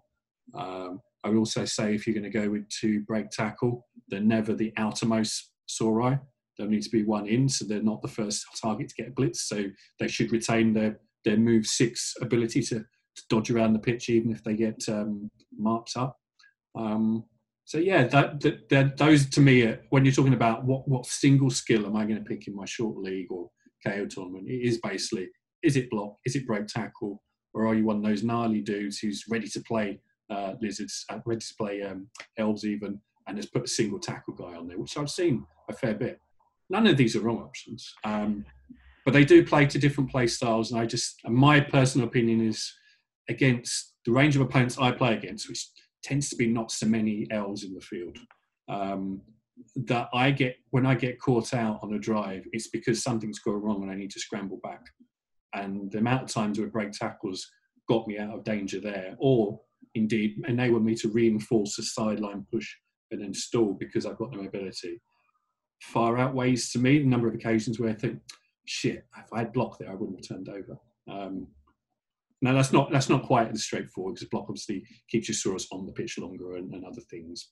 Maybe I'm being a little bit simplistic there, but yeah, the one tournament I played where I didn't have break tackle on team, it was for four skills only. Um, I'd gone for the silly Billy that wall of strength four. Everybody's got blocked that's got a skill. I got caught out twice, one of which I couldn't recover to some fouling humans. If I had break tackle on the pitch, the opponent wouldn't have scored. So it just underlined for me then. It's like for my play style, um, break tackle is absolutely key. Um, but it has to be the base of you need three, minimum three block to be re- remotely reliable as a starting point. So league play, block, block, maybe a break tackle to block, break tackle, round out with block and whatever you like. Um, Bit of a would be my mix. Mm. Yeah. What do you think, Dan? Come at me with the Saurus. The Saurus, the meat, the du- du- du- du- du- the dinosaurs. What do you I reckon? think we should do Godzilla next, but I, I don't know if What do you Well, reckon, Dan? Uh, well, Gritter pretty much described me there. Um, I played the other style where I like the reliability of block. Um, I will take one tackle piece because in a league, you know, who gets what when. You know, your your first two for me, your first two sources is block. Your third one's tackle. The rest fill out with block, and then the first three, if they get enough SPP and they're looking at a second skill, then they get something different. Um, I play my tackle uh, Saurus depend on what team I'm facing. So I'm placing, uh, yeah, I'm I'm used to playing in leagues the same way I play in tournaments. Um, in tournaments, I'm used to facing. If, if you are up at sort of the, the top tables, it's um, undead where you've got ghouls to take out. It's you know um, wood elves. It's you know dark elves with their multitude of um, blodging blitzers. You you know if you come up against those teams, or even at the start of a tournament when you, you hopefully you're facing your, your stunty opponent, and they're just stunting across the board. Um, that one tackle player is absolutely phenomenal. It especially Amazons with Roxy. There's, there's, so many opponents you're going to face that rely on their, their dodge. Um, and lizard men find it hard to come up with tackle. You know, you're not going to put wrestle on your strength four guy. It's so, so you either. I, I don't personally use break tackle because I find that you know, as you said, you're playing against players where hopefully they're bunching up. You're not putting all your Saurus uh, up there. I have one behind with my tackle to, to sweep. He's movement six, strength four, moving back and forth where he needs to be. Um, know, it's uh, and and then you're always using. I don't use the blitz on other guys. The only time I'll ever use a blitz on someone who's not a Saurus is the the skinks. If they have broken through your line, pardon me, they have broken through your line, and it's your last go-to attempt, you can swarm them with skinks. You know, people don't don't think about it because oh, they're only stunties, they're only strength two. Um, but it's quite easy, and then because the fact that you've swarmed him with skinks, even if it fails and it all goes wrong, it's not like you've used that break ta- tackle Saurus to come back, hit that player. If it goes wrong, he's on his butt, and then you haven't got anyone next to him. If you swarm him with skinks, it's more reliable, I find, because even if it all goes wrong, one skink's down, and you've got two or one skink next to the person, on what strength, if it's strength two gut runner or strength three. Or like, I've, I've literally took out war dancers with a swarm of skinks, and the opponent's like, oh right, there's nothing I can do now because he's, he's you know he's dropped the ball and then he's you know, and then he's got players around him where he needs to dodge harder to pick up dice rolls and everything else. Um, the for me, what I find when I see people playing with the break tackle sauruses is they're only using it to get away from contact to use your Saurus as a screen between your skink line on on the sidelines. I see that a lot, and I, and that yeah, I can I can appreciate that, and that would be ideal. But the way I play, I don't tend to find I have a lot of Sauruses tied up. Everyone keeps saying this. Oh, I just put a zombie on a Saurus, put a zombie on a Saurus. But then if you're always using your your for for, for blitzing, you know that's even if it's just a push and you're going in the opposite direction, you're still moving five squares reliably in the other direction. It, I don't find it too hard to to move them around and not get them tied up. But then I have played them a lot. I played them for a full year before I played them for Ireland, um, and played a lot of tournaments, a lot of different rule sets against a lot of different opponents, a lot of teams. And I just find that you need that block for a lot. The Italian way of playing is this kind of the same way I play. You have the reliability and and and I like a tackle piece to to deal with as a sweeper. Um, the way Gritter likes to play is the professional sort of Team England way of playing, where they like the mobility, control the control the pitch, and move people around where they need them to be. So it's, it's you have to you have to think when you're skinning up your Saurus, what is your style, and it's it's kind of like you kind of need to play practice games with with you know uh, using those, those, those skills, and you're only giving one skill to a Saurus. He's not getting a multitude of skills unless you're in the scenario where you're doing those perpetual leagues, um, where lizardmen do brilliant to like mid. And then as long as they don't hit your Nurgles who are 2000 Nurgle with Claw, smashing you off the pitch. It, Claw, Claw, Claw is the answer to a high TV Lizardman team, and that's where it's Claw tackle. That's where it gets scary. Um, but before that, if you're a good player and you know how to move things around and control space, you're dominating with Lizardmen. You know, you need one skill on a Saurus, and it's what, what, are, you, what are you going for? So hmm? that with the with the, the comeback to Zan. I, I think the um, the big point I agreed with in there is it's about play style, hmm. um, mm. which it is. It's, it's, it's, an, it's a choice. It's neither or. It's not a bad choice, good choice. It's about play style. Um, what I would the, the one thing I guess I I don't get, and I've never never used it myself, so I'd be interested to know. But with with the choice of a lone tackle Saurus, um, Mhm. which you say you sometimes go with. I always go with. Now, does that do you genuinely not run into problems where people just dodge through and mark up that bastard before they do what they want to do? That's always been my thought of why I would not take one. Um, there's a second bit, but I'll let you answer that first. Well, it's it's a case of what resources they're using against yours, and it's the same way as any good top level play. You know, your strength four. Um, so uh, as he, as he keeps mentioning, most teams you're playing against are hopefully strength three. They're bunching up, and then you're controlling space. If you're playing against someone who's strength, then you're using your speed, and you're relying on your your skinks to control the pitch. So, so you're trying to use your strengths against your opponent. Um, If you if you've got a tackle dude on the pitch, it's because sweeper. You sweeper in the sweeper position. Yeah, Yeah. It's because you are hoping to or think you're going to come up opponents that have got dodge or some agility skills like elves, Yes. for instance. And it is elves I'm thinking of in, in that particular example. They're going to cut through your line if they're going to want to potato down the pitch with a couple of people and take Mm-hmm. your tackle out of the game. Surely they're not probably more much more than the two up, dodge through your line away or three up to go right side of your tackle dude. So you'd have to even Mhm. dodge away to come around to get to the side you want to. Because that's what I would do if I if I saw that in the safety position. I'm like, right, I'm going to take him out of the game. that yeah, well, that depends on how bad it's going. Um, if you're if they're going down the other side and they're all caged up, and then they've used someone to come around your lines, and elves elves aren't caging anyway. Is what I mean. I, I well, think side, sideline caging, sorry, as well, man, as Yeah, a screening yeah. sideline caging. So it's a case of you use your reliable block player to blitz through the screen, and then you put your tackle player in against the ball carrier. oh, you just to hope- mark up. Right. Yeah, exactly. Yeah. Um, if you can get the tackle player on the blodgers, brilliant. You know, but then it's not always going to happen. Most of the times, as I say, if they're breaking through your line, you probably have to rely on skink swarm defense, where you know it's not your go-to, but they can easily just dodge through a screen. You know, and, and they can get uh, the, the players there. They can so. It's Oh yeah, no, certainly you can, certainly you can take people down with skinks, two, three skinks. I've done that. It's it's What- not it's not always where you want to be because it usually Yeah. involves a few three ups to get into that position. In my Yeah, but then, it's certainly uh. Yeah, I mean, I've you know, I've, I've surfed loads of people just dodging skinks into the, the sideline cage yeah, spaces. it's always glorious. and then hitting in, hitting in, hitting in with a Saurus block and taking like taking a player off. Um, but it's I so. It's one thing we've not talked about in general tactics is the fact that sideline cages for your opponents are a very dodgy decision to make. Yeah. Yeah, they're I not- think- I think- I think maybe we'll bring that in in the tournament build. Like I've let this discussion go because it's quite interesting to see what you know what you guys have to talk about Sauruses and and you Yeah. you've you've uh, you've ventured into the tournament side of Saurus build, which is fine. You know, it's good, it's good to have a little discussion about it, and we'll talk more in the tournament Well, build. I- maybe we'll bring in the sideline cage then.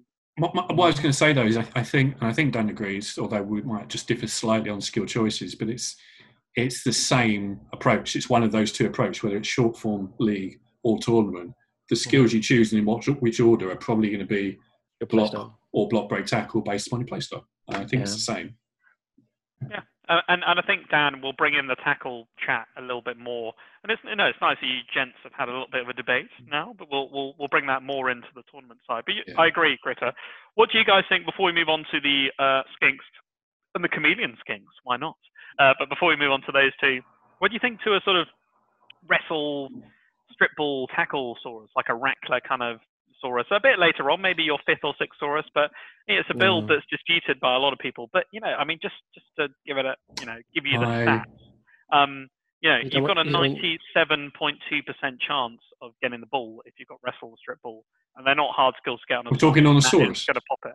Yeah, on a Saurus. Block, Like, so I mean, wrestle strip ball. Yeah. wrestle strip ball is a ninety-seven point two percent chance of getting the ball off Yeah, someone six, without 16. SPP on a player that's struggling to get SPP. And can be marked up and be on a five plus dodge. Hmm.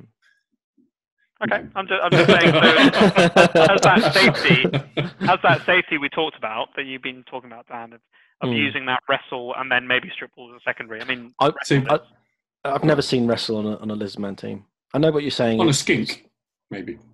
Yeah. Maybe, maybe, but then you're who's your? i- i- That's after, that's after you've carrier- chosen. Exactly, it's after you've Yeah. chosen block on one skink and sure hands on another. If you roll all those doubles, then you might go wrestle. and and then you're giving up the blood step, you know, which is the holy grail of a skink. Oh no, I mean I You've meant got on single single skill skinks, but I know what you mean. If you're stacking, Yeah, yeah. yeah. Um, yeah, it's The argument is, is that you don't want your Saurus on the ground, do you? I'm just I'm just putting it out there because you've got six of these fuckers, and normally Mm. on like a standard team like we were talking Gritter about in the last uh, podcast, is going to go out about blo- uh, ghoul- ghouls, where you got three, four of them, and you're going to get one of them wrestle, and you know with gutter runners, you're going to get one of them wrestle. Uh, Mhm. Often, even with um, Yeah. even you give a lineman They're- wrestle. wrestle's a really good skill to have, and yeah, maybe What- maybe skinks are the guys you I to. don't. But why not give it to one of the six Saurus? Right. Like it I'm gonna say- it is an option. Yeah. One or two- So one I don't. I don't think. I don't think lizards are a toolbox team in the same way that some other teams are. Mhm. Um, they've got six players that do bashing really well, and they've got a Krox that does that, and then they've got ball carriers and dodgers. And everything in my mind that you do just should accentuate the existing strengths. So for that's putting blocks on Sauruses, that's adding to your dodge, in my opinion, by putting a br- break tackle on a Saurus or two. Um, that's it. They don't need more than that, in my opinion. Um, Yep. Most most of the I'm not going to pick out all my games as examples, but I'm just in general in general sense of lots of the tabletop games I've game with lizards. It's been very very winny, not because I've got the skill set and tools on my players to negate others, but that if I can't stop a drive, I can pretty much always force a score. Um, which is by squeezing them down a sideline, by making the possibility of stalling mean they're going to lose players and possibly the ball as well. And I just think because of their mobility and strength across the whole team, if you just keep accentuating that with most of your skill choices, it just makes that even more so. Whereas if you take you actually take away from it by spreading out and trying to specialize into certain skills when you haven't got a lot of skills to play with to begin with. Yeah, I mean, what we haven't discussed is not even mentioned is a double onosaurus. You know, you, Ignore ignore. No. You- you- Ignore. exactly, ignore. Yeah, Like, that's why we haven't discussed it. Yeah, but it's uh, but people unless do. it's unless it's third skill. Even then, what would you take? Maybe dodge. Probably not even then. yeah, Uh, uh, dodge if you had break tackle. Already, yeah. Yeah, um, it's yeah, it's I mean, actually, weirdly, I, I, what I would say is that actually y- you might take stand firm on Sauruses later down the line, and I personally think sidestep's better than stand firm. So if you've already built a Saurus where he's got block and he's got some stuff that you want, and you roll a double, oh, I might take Yeah. sidestep because that allows me to put him where I want him to put him, and sidestep's really good in that situation. I, I, I personally don't think you take dodge. I don't think you need to. Like I think he's tough enough that it's not going to come up. I think sidestep's better because it allows, as Yep. you've said, Dan, that control side of Lizmen where you can put that Saurus where you want him to Mm. be, even if people fucking hit him. Like, I, I have to admit, I do like the idea of a movement six, strength four, unskilled pro elf blitzer. Sidestep on a on a Lizardmansaurus with block does sound quite in, quite entertaining. like, oh, suddenly he's in my cage because I blocked him. Oh. Exactly. And- and I think- and and we talked about this Gritter on the last thing, uh, the, the other podcast, is that sidestep is, in my book, better than stand firm because you can actually go somewhere. Stand firm's good, but if you can have the option to take sidestep on a player that shouldn't get it, it's such a good skill. And I think Saurus are one of those players that benefit from that.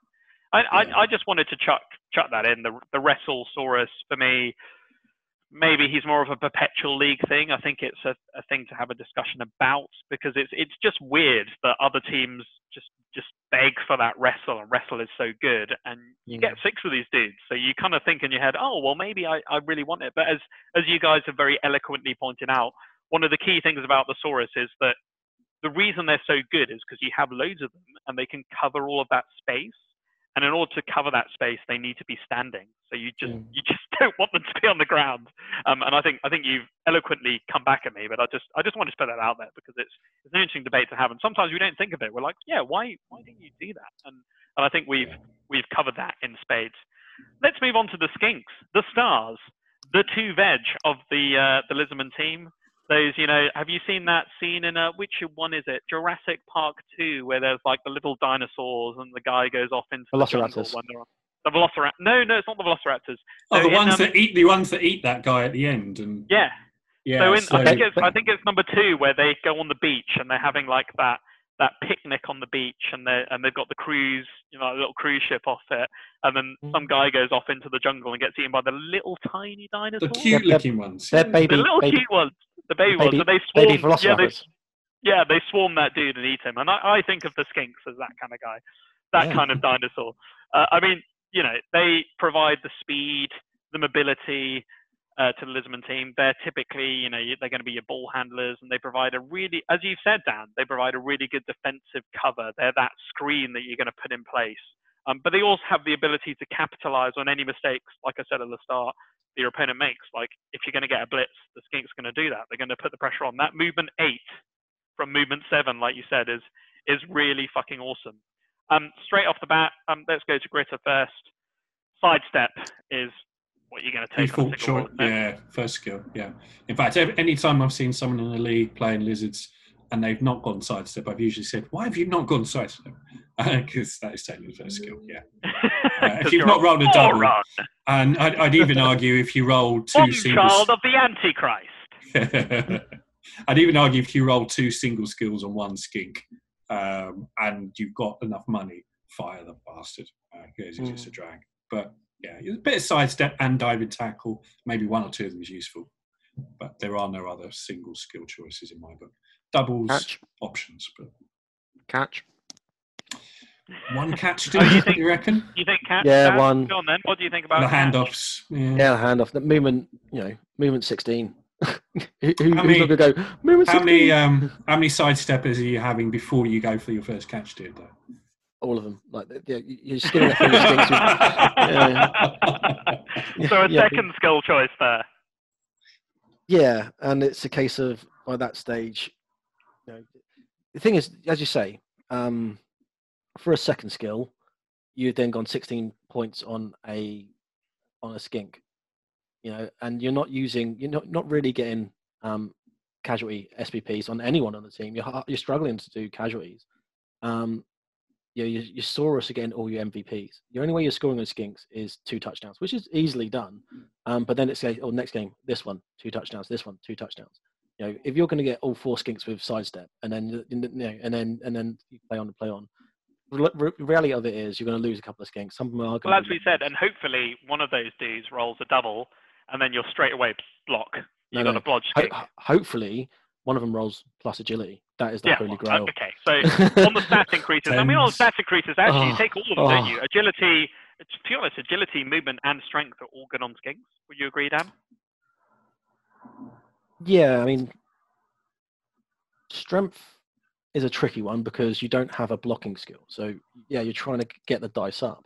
Um, but as you say, you don't have access to block. You don't have access to wrestle. You don't have access. That you're hoping for a. They're double. not like gutter runners where they can just then go and do that. Yeah, the, the, the tr- thing about having a strength free is then you're still getting him sidestep, and and then he's a strength three sidestepper. Some person's only hitting you with one dice, hopefully, and you get to move him where you needs to be. And then not, you'll get not then you're less likely to give up the two dice, but then you're putting 50k on top of your skink, and your team's rocketing up mm. through the TVs. But It's- agility is amazing, and movement really adds to that Oh, one-turn two- touchdown that you want to do. Two two plus reliable dodge with with built-in dodge, you know, and picking up the ball on the two plus. But you're saying there's, you're saying well, what are you using your rerolls for? Picking up the ball is, is your first go-to, and then after the once you've got the ball in your hands, it's literally is well, I'm moving where I need to be, and the rest of my rerolls are for blocks, um, because you've got that dodge, you know, stunty dodge. It just gives you so much power. Yeah. Would you agree, Gritter? Yeah, hundred percent. And and just engage smug mode and say I'm FUMBBL. I've got a plus strength, plus agility, super skink, and it's Oh. awesome. Oh. but as we've alluded to, gentlemen, the uh, the Sanka Um, skink is also a build, isn't it? Where you where you uh, if you can if you can get the the diving tackle and if you can get wrestle potentially on a skink, that's not a shit build to go. That's yeah, I, and I was just going to. I, yeah, I was just come back to that. I was just going to say one thing on the stat ups. If you roll plus move, but it's a double, I think I'd be tempted to take the double, not the plus. move. yeah, yeah, definitely. Um, so sorry about It, that. it gives you so much more. Yeah, I, I think a blodge skink is the holy grail, isn't it? It- it- Again, it depends on what you're facing. If you know you've got um, wood elves, and this is the thing I haven't mentioned before. If you're playing against um, Slann and wood elves a lot more than than anything else, you go to a tournament with Agi friendly. You need to learn to play in a different style. Then you are relying on your cage with your outside screening cage, and you've still only got a strength four, a strength, strength two ball carrier, and they're going to have a strip ball, uh, a strip ball, and a tackle war dancer looking to come at you different angles Yeah.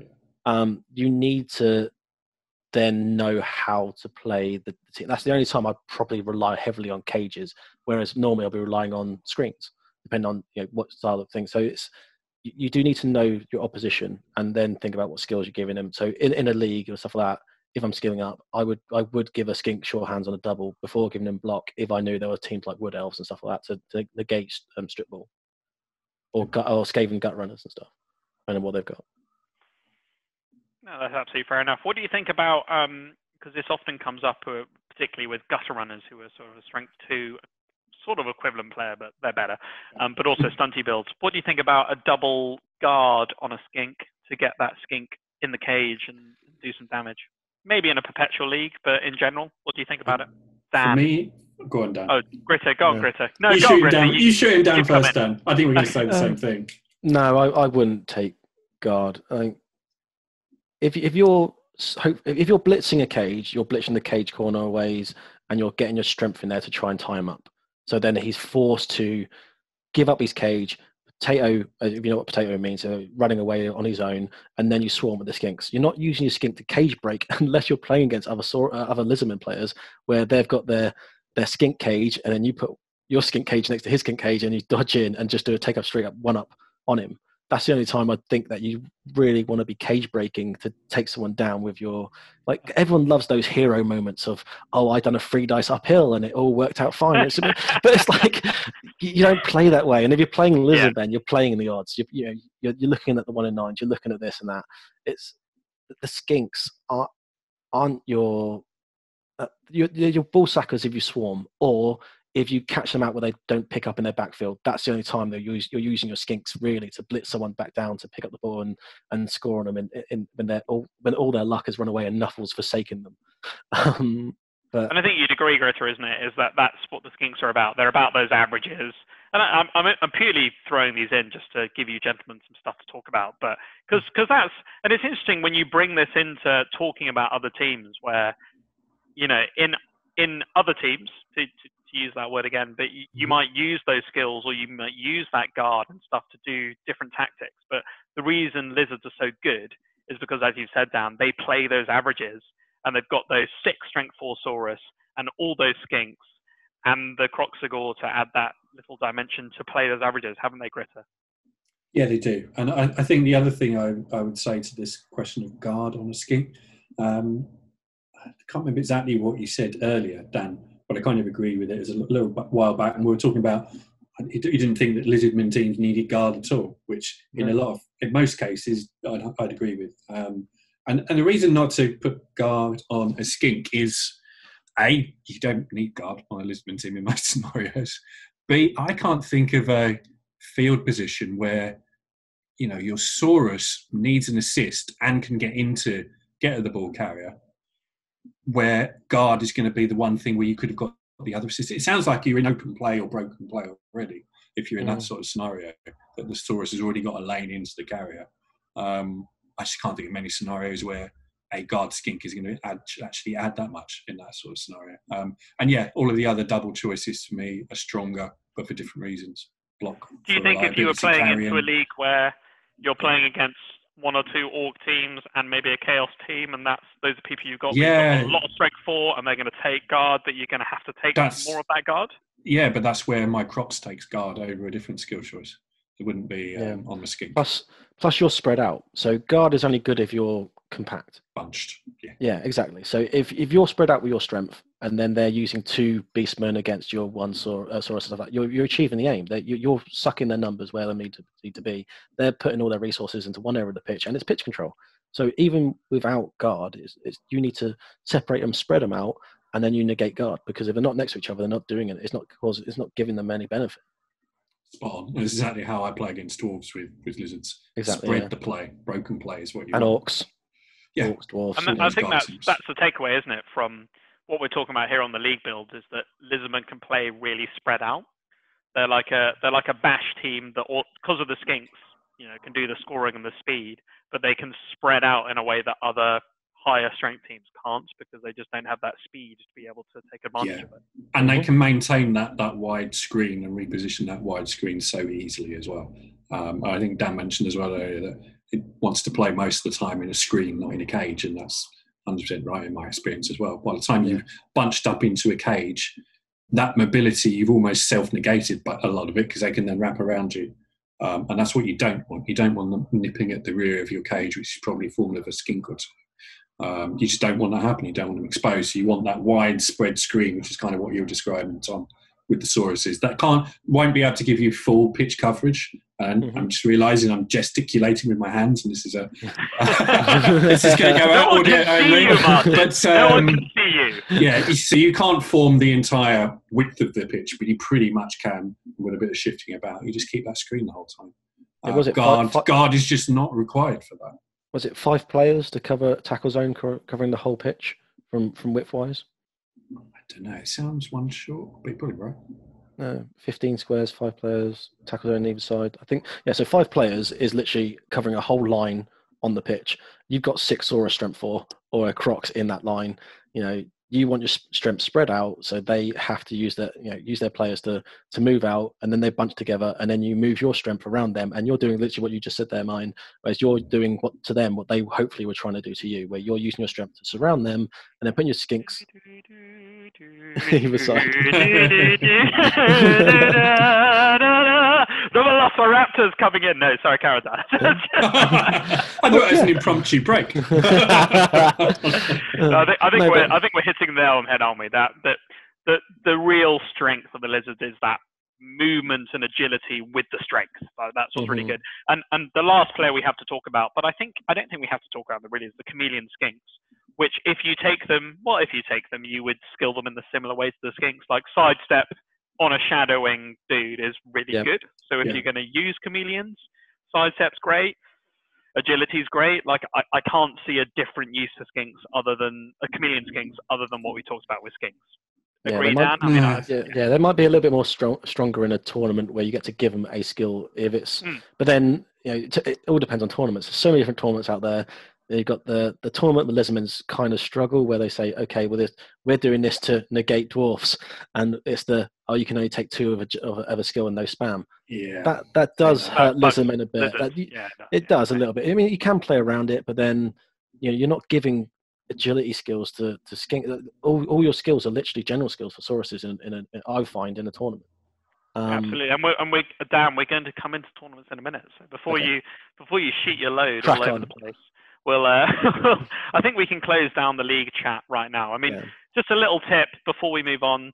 Um, personally, for me, lizards really, really, really strong in a short league build.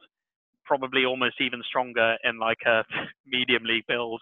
But then they do start to top out, don't they? Where would you say, Chris, Yeah. that they top out? What sort of TV would you say they top out? Well, but that, that's that's where I was saying about it depends how you built.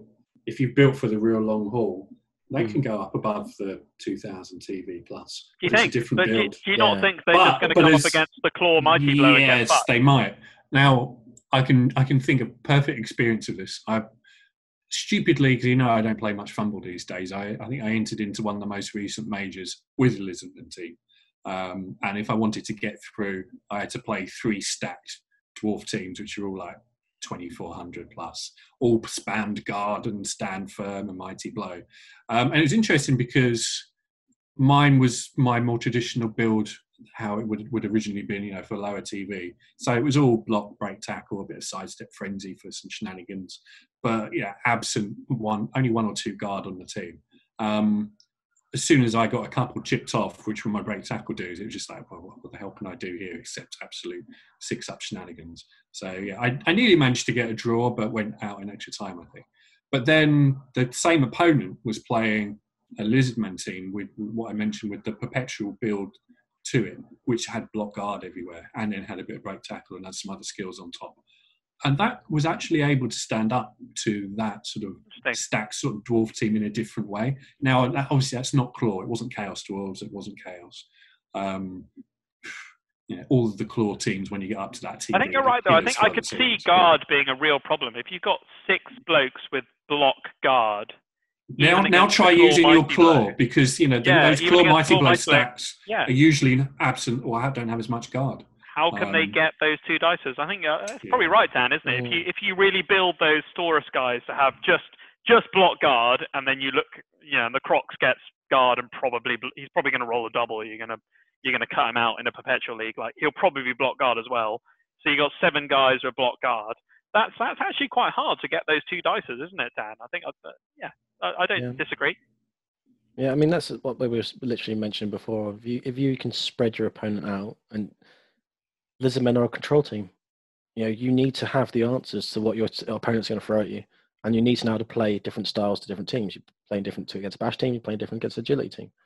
Um, you know, wood elves you can't spread out because, as you mentioned before, they'll run round, tag up your players. You know, then they're picking on your skinks, and you're stuck. So you do need to kind of think a little bit more cagey if you're playing an agility team. It's you've got the answers, but you need to know what to do about it. No, and I would fully agree, Dan. So yeah, I mean, I can see that, Greta, how you could build them for a perpetual league, but I don't. I still don't think they're the strongest. There's the claw mighty No, blow they- bullshit that you can get in those in some of those teams is obscene. Yeah, but I think they Yeah, struggle all the way from starting TV, certainly up to 17, 15. It it, Yeah. it, it it depends. Even you know the high TVs and stuff like. That. Is it a knockout tournament? You know those teams might kill each other, and then you you're getting through, or you you might receive some damage, but then you're still getting through if you're scoring on them and they're not scoring on you. It's you know it's again nuffle. you know Yeah, and and, and we'll we'll talk in a lis- in a minute, listeners, about how strong Lizardmen are in a tournament build where you can really play those averages and play those odds. Um, so, gents, we'll take a quick break here. We'll come back and talk about Lizardmen in the tournament thing.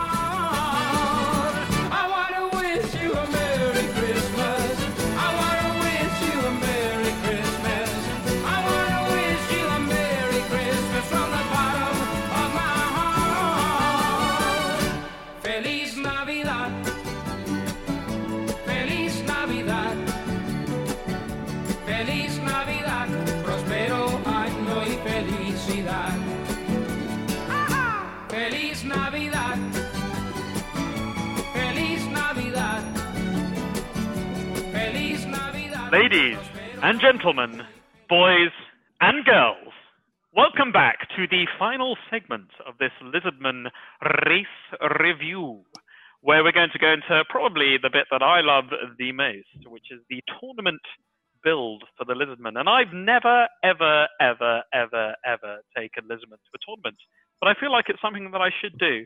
They're a bit OP. They're always tier one. I mean, uh, initial thoughts, Dan, on Lizardmen for the tournaments. What do you reckon? well, it's literally what you just said there. They're always tier one. right? So, what are, what are you looking at when you're looking at a tournament? So, it depends on your you know your, what tournaments you get into and what type of player you are and what sort of you're looking at. You know, if you're someone like me who is a comp- I, I'm not going to lie, I am a competitive player. I don't like to. I like if I go to tournaments for fun, I normally get drunk and I don't care what my results are. If I'm going to win, I take teams like Lizardmen. You know, if, I'm, if I rock up at a tournament and say, "What are you playing?" I say Lizardmen. I'm normally staying sober and I'm trying to do as well as I So are you trying to say, Dan, that if you take Lizardmen to a tournament, then you're a colossal cunt? Is that what you're saying? Um. like I caveat that with like power gamer looking to win. Is that what? Yeah. You, you- you're, you're there to compete. If you're taking Lizardmen, you're not there for a laugh. You're there, there to compete. Um, and it's But winning, of- winning is laughing, Dan. yeah, oh, always. Winning is fun. If you win, then it is fun.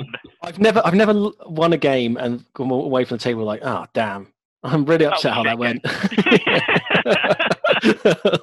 No, that's, um, fair. that's fair. Yeah. Um, but then it's what the, the tournaments that are around you and what you're available to get at, uh, to get to. Um, it's the the build up of the tournament make everything to how you play Lizardman. So, are you looking at a tournament that is okay? Well, we're going to stop the general skill spamming to you know negate dwarfs. No one ever says it. Oh, it's to negate Lizardmen. It's always to negate dwarfs. We don't dwarf guard spam. Okay, but then that affects Lizardman so much because you're forced to take two of a skill, and it's still doable. You still can have a strong team. It's just not as OP, Yeah. as you would say Im- OP. It might be the one case where you use Tom's Wrestlesaurus, for instance. Yeah, yeah, I mean that's the thing, isn't it? If um, I mean immediately, Dan, and we'll come to you in a minute, Greta. But if if someone says literally no duplication of skills at all, you can only get one block Saurus. That really, really puts you in a pigeonhole, doesn't it? yeah. I mean, it's it's more than just that. It's okay. Well, what are the roles of the players that you're giving it to? Because you know, it's there, there are tournaments out there that people still take Lizardmen too, but it totally turns them on their head. So it was the Cambridge doubles where you can only take doubles. Yeah. you know, okay, oh, I get all the doubles for my lizard, uh, for my saur- skink. Sorry, it's brilliant. but what are you going to give to your Sauruses? You know, okay, well, shadowing with sidestep, uh, but then but then you haven't you don't, you don't have your reliable blitz player. You know, it's it's Yeah, yeah. it's it's the, the tournament rule set makes everything to how you play and what you're taking with them, and and, and how they operate. Um, and as I was saying before, it, when you're used to uh, tournaments, generally take a style of well, what is it focusing towards? So normally in a year, you'll have a lot of tournaments that are dedicated towards the big majors or the, the Euro Bowl, or the Euro Open. Um, and they'll just adopt that rule set for that year, so people can get, get are going to go there to get practicing. Um, and then what I found is for, for Wales in 2000, uh, 2018, it was like that. All the tournaments before that were all Euro Bowl centered. Um, 2019 were all uh, World Cup centered. You know, it's all about what, what we're going to be the rule set in Austria, rule set in Austria, getting people used to it. And then this year, after after the World Cup, after last October, um, I found that people just needed a bit of a break. And a lot of the tournaments at the moment are kind of like yours, are kind of okay. Well, let's get a star in. You can have a star in your starting eleven. Let's do this, and it just changes the meta. You know, if you're not playing, Lizardmen are one of your picks for your box standard. Um, okay, well, I've got a squad team. You know, like Euro Bowl. I've got eight players. Could you imagine taking a team of eight players without having a lizard man that are tier one, reliable? You know, you can give them six skills. They can do the the general skill spam. Okay, um, so I couldn't imagine taking a team without a lizard man coach in it because they're so strong at what they do, what they give you, and they are part of that. Okay, well, what's my starting eight? You know, you're not taking a fun roster; you're taking a competitive roster. I mean, that's the thing, Gritter, isn't it? Like, unless you limit the number of skills they can they can duplicate, you you kind of can't make Lizmen shit. Like, if they can get No, three or four I- skills, they can still be competitive. Yeah, I, I think three is the absolute bare minimum before they become so much more unreliable than other similar teams which start have starting skills. So I think three bare minimum, which I think is what Navsti does on the first three rounds, isn't it? You got three and then you go six. Um, But yeah, I, I agree with um, what we were saying earlier that if you're limiting the number of duplicate skills on a team, it just eats into their effectiveness all the way through. Um, because you're accentuating blocking and strength, except you're not because you can only choose two of that block skill. Yeah, I just wouldn't take the team, frankly. Um, and I think Pearly's Pearly's uses that. I've never taken Lizards to Pearly, so I don't think I would on that skill set. It promotes different teams over others being played, doesn't it? That's what these different formats do. Um, but yeah, I get what Dan means. Is there's the bog standard, almost the de facto standards in tournaments of TV one one hundred five slash six skills. Yep. No, no rules about skill stack. Um, yeah, I, I, don't, I don't know, Tom, if you wanted to talk about that as an, an initial one, and then talk about the variances. And, Yeah, I mean, I mean that's, Yeah. that's interesting, Gritter, that you bring that up. I mean, you brought lizards to our 1.1 build Super Bowl earlier this year, and um, lost ignominiously to my non-optimized human team. the ones what that I, I- couldn't tell I which just models I- were I- which. yeah, I didn't even and- try. I just sort of thought "Oh, I've got to, I've got to build here that I'm not even going to try and push it. And and and Gritter had his Lizardman optimized build, and uh, and lost, didn't you? Um, Yeah, I, I complete. I completely didn't realise one of your models was in a different model with higher movement. It's, I um, mean, there's always nothing you can do if your opponent's dice burn a hole through the table because they're so hot. It happens. no, to be fair, uh, it wasn't. I mean, that, though. I remember saying, yeah. no, we, we had a good game, didn't we? I mean, uh, I mean, uh, and and that's, I mean, as a sort of sidebar, the the, the humans with Mighty Zug brings a different dimension to this type of Lizardman build, and, and actually Orcs as well, like in Chaos, and that's why I take the human Mighty Zug build because it suddenly throws a spanner into the works of a team that's Yeah. trying to bash through it. oh my god, I've got humans with two block strength five dudes. What the fuck do I do? Like, and and and So- those types of spanners are interesting in tournaments where they where they make you really struggle and try and play around it. Yeah, exactly. Um, I mean, while lizards are strong against almost the entire range of opponents, we've obviously mentioned lizards as the as the one real bogey team. Interestingly, and I don't know if you found this either, Dan. Humans give me some problems as a lizard coach. And it's, now it's not because I can't out bash and strengthen them generally, because over the course of one single drive, yeah. But I've always got numbers. If the coach knows what they're doing, they're fouling Mhm. at the right times. Yep. They may well have two mighty blow players if they've got a star. and- I think I fouled one of your players off in that game actually. Yes, you did. and and and Luke's. I think I've only got has it thirty odd games, three losses. I think two of those were against humans. Um, Yeah. Luke was another opponent, and he just basically surrounded a Saurus and fouled it. He didn't care if he got sent off. So I think humans are partly a bogey opponent because of the numbers, but also because they're almost the same mobility and almost the same strengths. Humans aren't good at either of them massively, but they've got the speed. They've got a bit of guard generally in their team for the strength. Um, they negate some of your advantages as lizards, and they've got more Yeah. numbers to boot. So I, I find them a tricky, tricky opponent. Definitely, it's like when people talk about what's good versus what. Everyone always say, "Oh, lizards good against humans because of the strength and, and the speed and everything else."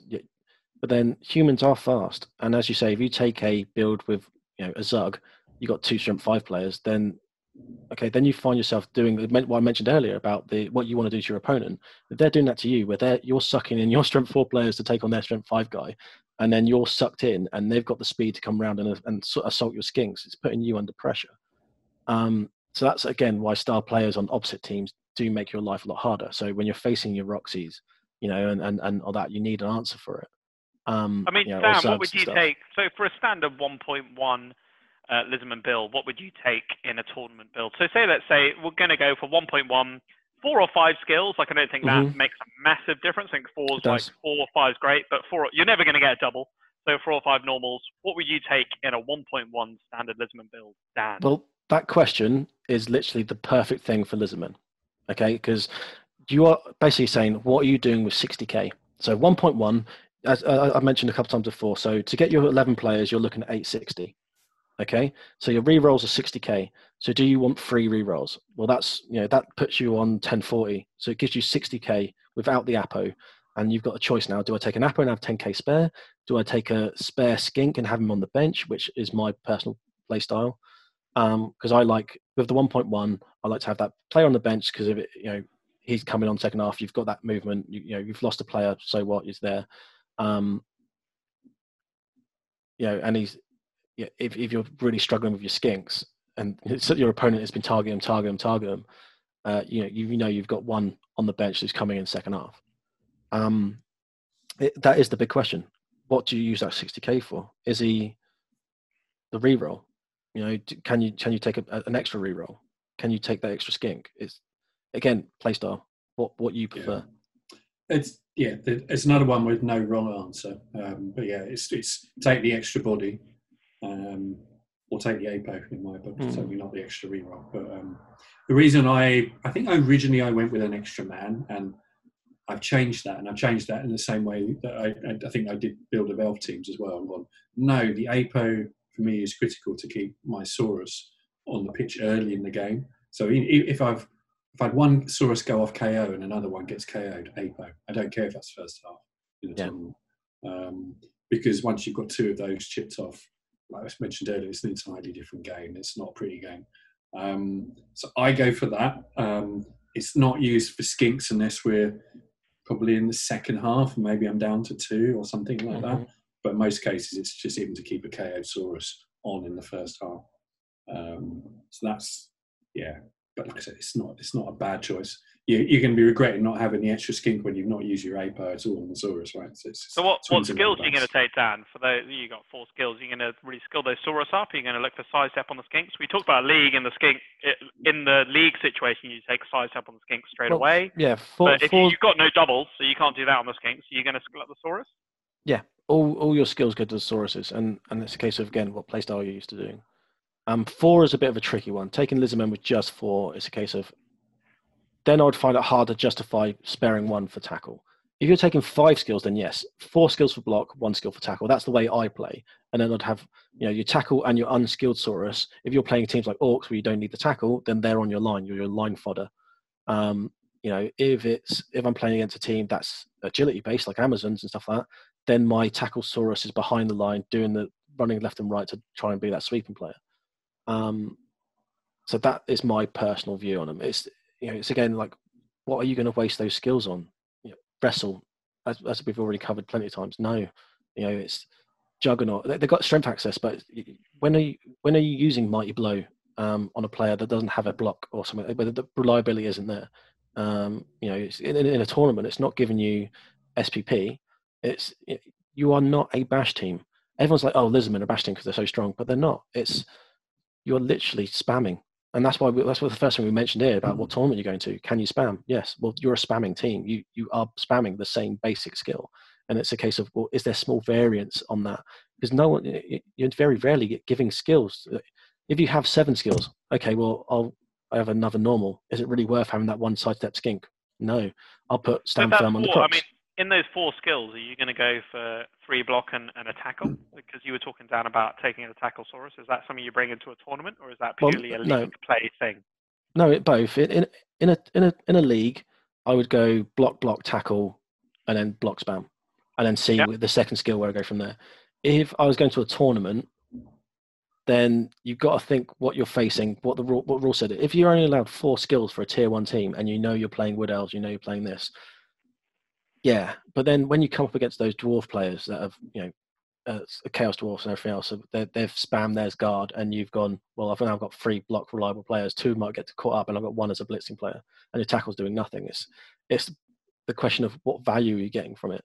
So four, I would find it hard to justify taking the, the one tackle player. If it's if it's a five skill tournament, like like this current Euro Bowl is going to be next year in, in Poland, then one tackle, four block would probably be my go to. Euro Bowl's been pushed back to 2021. Have you seen Dan? Yeah, yeah, I'm, I, I'm, Yeah. I'm, I'm actually talking to the captain of Team Poland as as as we speak. So yeah, But yeah. Anyway, anyway. much for muchness. I've just I've just seen it. It's been pushed back. Um, what do you think, Greta? Do you, do you agree? Do you think that in a in a four skill team that you can? gonna Uh, okay, in a four skill team, I'm not taking lizards. I'll be that straight about it. Four skills is cut off for me. Um, there's you're more not going to take viable. lizards at all? No, there's there's more viable teams, mainly elves, uh, but for only four skills. Um, yeah, It's not to say that lizards are not competitive; they still are. I just I think the, that five skills is where they become really. So what do you take at five skills? Uh, three block, two break tackle. If I was Okay. forced to pick a lizard team with only four skills, I would go the all block option. Actually. yeah. I mean, it's what, So, what's your um, I opponent mean, game? I mean is it, that's it tiered? gents. Yeah, I was going to say, gents. I mean, Dan, you you clearly fundamentally disagree. At five skills, you probably wouldn't take break tackle. Is that right? Well, I don't play that way anyway, as, as we've Yeah, mentioned so- alluded loads of times. So, I- Martin, what, so before we come to you, Dan, what so what do you use those break tackle for? You take three block and the break tackle, and then Yeah, Dan, so- you can come back and, and we'll have a discussion about that. So it's always a, it's always a minimum of two break tackle because one can be taken out of the game really easily.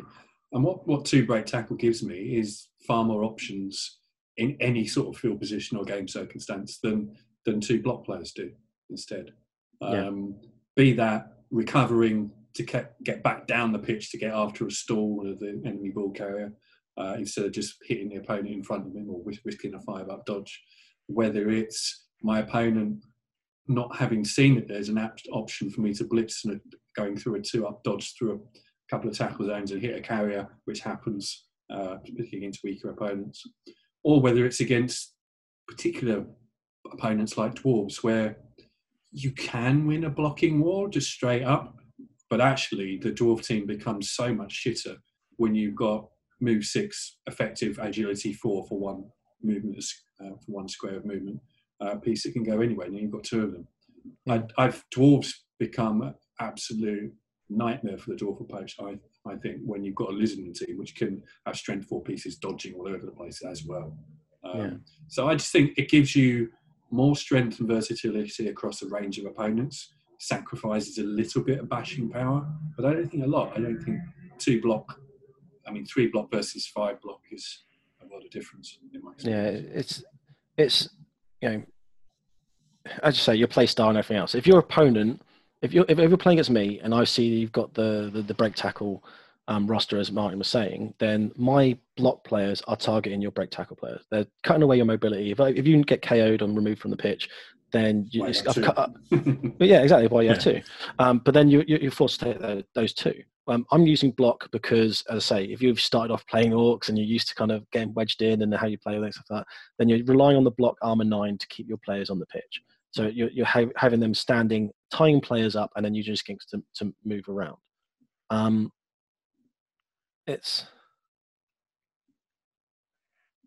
it's it's it's difficult, I, I just say, and it's and it's a case of what are you playing against? What are tiering? If the tiering is so in the favor of oh, we, we hate tier ones, we want to see variety. Variety Um, and then okay, oh well, all you end up seeing is loads of tier two. So you got your pro elves with a million skills. You've got necro that are oh, then you can take a you know double. You can take a double and a single on players. Blah blah blah. Oh, all of a sudden you've got a werewolf that's got you know block mighty blow, and he's using them as his target blitz player every time to remove your players, and, and you're struggling that way anyway. It's, tournaments are, are, are, difficult, and it's all the rule set. Everything relies on the rule set. Yeah. There's just one, just one other thing I was going to say as well. Um, I think most of my choice leaning towards break tackle are based upon you're not just not in an ideal scenario. If you're not in an ideal scenario, you're already down a couple of men. Yeah. Your remaining Saurus that are all blocker got tagged, and you're just relying on skinks at that if, point. If you if you can't, and that's that's why yeah. I think it gets you out if, of trouble more. If you don't have a sweeper to hit and you can't do the skink swarm, and then your last option in, in, in, my style of play is that you're looking at the five plus dodge. The five up but, hero. But then it's yeah, but then one in three I've, does happen. It's not yeah. crazy. So I think, I, think I, don't think there's much more to say. I think just to summarise for you, Tom, it's go go all block. You've got more reliability. You'll statistically hit stuff down more. You might remove a few more, slightly bashier. Uh, break tackle you negate some of that advantage in, in having less block, obviously. Um, but I think it just gives you more possibilities, and the more possibilities you've got, the more mistakes your opponent can hence make in comparison, and mm. the more ways you can dice yourself out of trouble. Um, so yeah, that's that's the I think for me why I go that option. Just gets you out of trouble that more, more, and it, you know, it might only be one game in six, but that might be the game that wins you the game you need to get a tournament win as opposed to what I did solidly. I got three wins out Interesting, of five. Dan, and and, yeah. and just we'll, we'll come back. So Greta, we'll come to you in a minute about slightly more eclectic Lizmen teams using some stars, and I think that um, Drull and Dribl are, are, options, and some other stars are good, and, and I'd be interested yeah. to hear your views. But Dan, definitely the sort of team environment of using a Lizmen team, and they're really like a they're like an anvil to the hammer, aren't they? They're a team that can absolutely block the opponents that are coming in in the team environment, aren't they? Yeah, I mean, I say Lizardmen are so good at doing what they do, and I just as we've mentioned so many times, the, the players help each other out, uh, you know, and you've got you've got the answers to whatever you're facing. If it's a team event, and you've got this thing of okay, we are going to a team event, you can take three teams, and they can't be the same. So everyone looks at each other. Okay, well, I'll play lizards. That person might play wood elves. That person might play something that they're good. But it's it's you know what are you looking at? You think so. If you're an eight man team, um, for the for the for the big tournament. you've got your you know, as Joe Manji always says, you've got your big four. You've got your dark elves, wood elves, lizard men, undead, and then what are your other four teams that you're yeah. bolting onto that? Depend on the rule set. So this who's good at it? Yeah, exactly. And and lizard men always get caught uh, uh, put into that big four. So that's you know that's why you'll never ever see them outside of tier one because they are part of the big four. It's they're gonna be there. The, the reliability and you can play them well even with bad you know if you have bad skill options so you know, or the tiering's not in their favor you can still play them well where they can compete and in a weird kind of way that's their one weakness like um and i'd say like against you gritter and we'll come to you in a minute but like i have played Lizmen a lot now um when i played you as my i, I actually had a suboptimal I'm not blowing my trumpet here, but I had a suboptimal human team. I hadn't built this human team to win my events, obviously, because I was playing this human team in the event, but I had the mighty Zug. And I was like, great, well, I've got um, you know, uh, strength players. I've got two strength five players. I kind of know, and I had humans. I kind of know how to play around their weaknesses, and that the Saurus and I, my my particular event, the Super Bowl, has got quite a restricted skill system. So only that, I think the tier one teams five. have five skills. Five. Yeah, I've, so got I've won it twice with Lizard Storm. I remember. okay, yeah, you've won the Super Bowl. but in this in particular, I didn't I didn't play Twice. in those two, so you know. but you know, but that but that's the I think that's the weakness of Lizmen is that if um and I'm talking particularly at the moment about a team environment, that if you know how to play against them and you can match those strengths into the Lizmen's weakness, which is to t- as you said, Dan, to tie up those players with I had those two in this particular instance against you, Gritter, I had the strength five mighty Zug with block. I had the ogre with block. I had um, enough skilled players around that to dodge around it and, and provide my movement. And I used my players quite effectively to tie up the Saurus. And I, I remember getting, rel- you know, you've got to get a bit lucky in all Blood Bowl. That's how you play it. But I got a bit lucky. I, I think I removed a couple of players quite early on, so I had the number yeah. advantage as well. but you've got to play that game against the lizards where you're trying to tie up their maneuverable strength pieces in a tournament environment with your strength tie uppy pieces. So again, you know, Greta, we talked um, recently about the undead that's going to come out soon. You know, in that environment, you use your mummies. If you can fucking get those mummies into the Saurus and tie up some Saurus, that's a really strong environment, and that's where the lizards are going to struggle. You've got to really, if listeners, if you're going to play against the lizards and try and negate those you know, strengths that they've got, those are the sorts of teams that you're going to use, aren't they, Dan? Like, you know. Yeah, I mean, undead all depends on if the mummies are firing or not. As you said, they'll tie up your players with the mummies, um, but they're only strength free. You know, if you can get them down on the butts and run away, and they're on the wrong side of the pitch, or you can tie them up with one AV9 Saurus and you're on the other side, they're not doing anything. It's all about mobility then, and then you're running away from their movement for zombies. Uh, using your blitz to free up your Sauruses, and then you're in the backfield against you know against the you know uh, maybe blodging uh, ghouls or the, the, the one scary, the, the more scary piece on their team is the tackle wight. When you play on dead, tackle wight for me is more scarier than the, the strength five mummy, and that's what you're constantly looking out for because he's the one who's going to be targeting your skinks, removing them from the pitch, um, and and, and he's making you play in the areas of the pitch that he wants you to play in, rather than the other way around, which Lizardmen is their strength. They play in the pitch, the area of the pitch they want to play in. They make you play in the areas of pitch that you want to be. Um, Lizard, uh, undead, as you keep saying, are up there. You know, they're part of the big four as well, and you you have to get used to playing these teams. If you're part of the big four, you, uh, I never, I've never lost to Dark Elves with Lizardmen, ever. Um, you know, I bunch them up, smash them, and that's the only time I kind of say I would become a bit of a, a bash team because I'm using my strength and, and negating their strengths. Well, Dan, I'm getting good at dark uh, uh, undead at the moment, so let's have a game. I mean, I think I think I could take you on. I think I could, having had this podcast, and we talked about this, Gritter. I'm currently playing undead in the yeah. ECBBL FUMBBL League, and Gritter's told me how to play them, and it's interesting to hear you how you would play Lizardman because now I think we could play, and I could with the teams, and let's do it. Uh, but and, and I think that's that that sort of draws a line under under the sort of more competitive um, you know, style of play, how you play them in team builds, and and to say that you know Lizardmen are one of those really stable teams. They play the averages, and they've got the players to do that. Gritter, yeah, you got a couple gonna, of teams with stars. I, I, was just going to say one other thing because you were talking about sort of playing in team in team tournaments. Um, I'd agree when you've got eight in a team.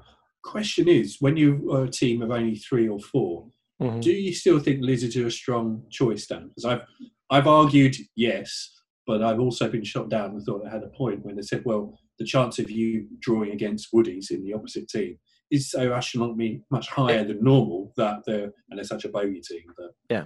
Um, well, it, it, again, it comes down to experience and stuff like that. I say like, I spent a whole year playing lizardmen, and uh, when you're playing on the top tables with lizardmen, you get used to playing wood elves. If you're used to playing those type of games, then you can then yeah take them in a, a, team of three. If it's a team you're strong with, then you play you to your strengths.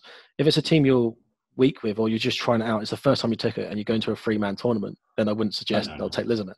Um, you know, because when you come up against the Wood Elves, if you don't know how to do that double double cage, then you're going to struggle. You know, it's, it's knowing how to be adaptable and change the style of your team to play against what you're playing against. So as, as you keep saying, if you're playing against a strength team, then you spread yeah. them out. If you're playing against agility but, team, you want to bunch. But even but even so, knowing how to coach against Woodies, would you still do you still think that your win percentage as Lizards versus Woodies is that much lower than than a range of other uh, other teams? Because that would be my experience, I guess. But um, not that it's a necessarily a losing win percentage, but instead of it being I don't know seventy, it's fifty.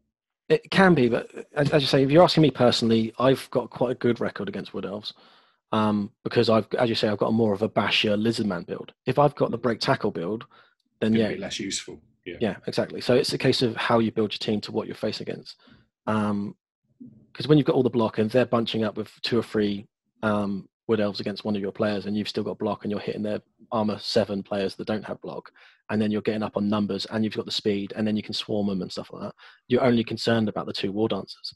So it's a case of well, what are you used to facing, what your play styles, and it's, it's all those variables that we've been talking about for the last, you know, however long yeah, we've been doing this now, um, to, to how you how you perform. So I would still take them in a three man team for my play style because how I use them because I'm used That's to it. That's an interesting one. So I think the takeaway that I'm going to have a think about this afterwards is, you know, if I'm going to be playing any uh, sort of more top tier team events, I might consider uh, more of Dan's sort of skill choice and build over and above mine. I think mine excels against the meta it plays against in London, which is Mhm. a lot more strength and bashy teams. Yeah. Uh, that isn't always tournament meta though. So I mean, yeah. again, certain countries have different, I say, metas. So if you're playing against the Germans, they are bash, they are full on bash, and they love those bash teams. And what I think is, especially us being in, in the UK, we need to start approaching how we play our teams that we play reg- more regularly. If you're playing top level and you're going to York and you're going to UKTC and, and, and all that, you're coming up against the Germans, the good players that play those styles and stuff. You know what they're going to be bringing. You know their play styles, and we don't we don't replay because you know, we, we go into tournaments for a bit of a laugh, a bit of a fun. But how competitive are we? Do we want to compete on the world scene, or do we want to just do well at our local tournament where we play against our mates and we take an okay team and, and stuff like that? So, so it, when you start going up those levels of play, it's you know, what are you thinking? What are you bringing? What are your approaches to team builds? So yeah, that was that, that was that's I say that in a three man team, I would still take lizards the way I play them. If I played them the way you played them, I probably wouldn't. Then it, if it's a rule set like the new Euro Bowl is going to be, where it is a three man team, it's so Mm. agility based. I probably wouldn't if I was Wouldn't, playing yeah. the break tackle the build. I wouldn't take them to a three man team. fair enough. Makes sense. That makes perfect sense, Dan. Thank you. And I think that draws a good line under the, the sort of team build and the competitive side of Lizmen. And um, I think we'd all agree that Lizmen are a fantastically competitive team that you almost can't go wrong with. Like, and we talked about this with the Undead, and I've done a, I've done a few teams on this now. We've done uh, Nurgle, which was the most the most recent one that we released. You can go wrong with, but Lizmen is one of those teams that is has got so many strengths that you almost can't go wrong with them, like in terms of what you do. Um, but Greta, I mean, what would you take for a slightly more, not necessarily fun, but like a little bit more of a, a varied, you know, approach to the tournament build using stars and that sort of thing. Using? Stars, so so one I had a look at earlier. Um, so same starting TV we were talking about. Oh no, I've just realised it's 10k over. Balls. I knew there was something wrong. Ah, Right. shit. So if you did have an extra 10k, which you don't, and it was one 100 instead of one 110, you could have fitted in Drull and Dribl. I knew there was a reason when before I started having a look at that this morning why I thought this didn't work, and now I've just seen it. I can't add up. Um, it used to be something you could do, and Dan Woolley mentioned this. You could do that with a Hemlock build. Uh, he was 20k cheaper though.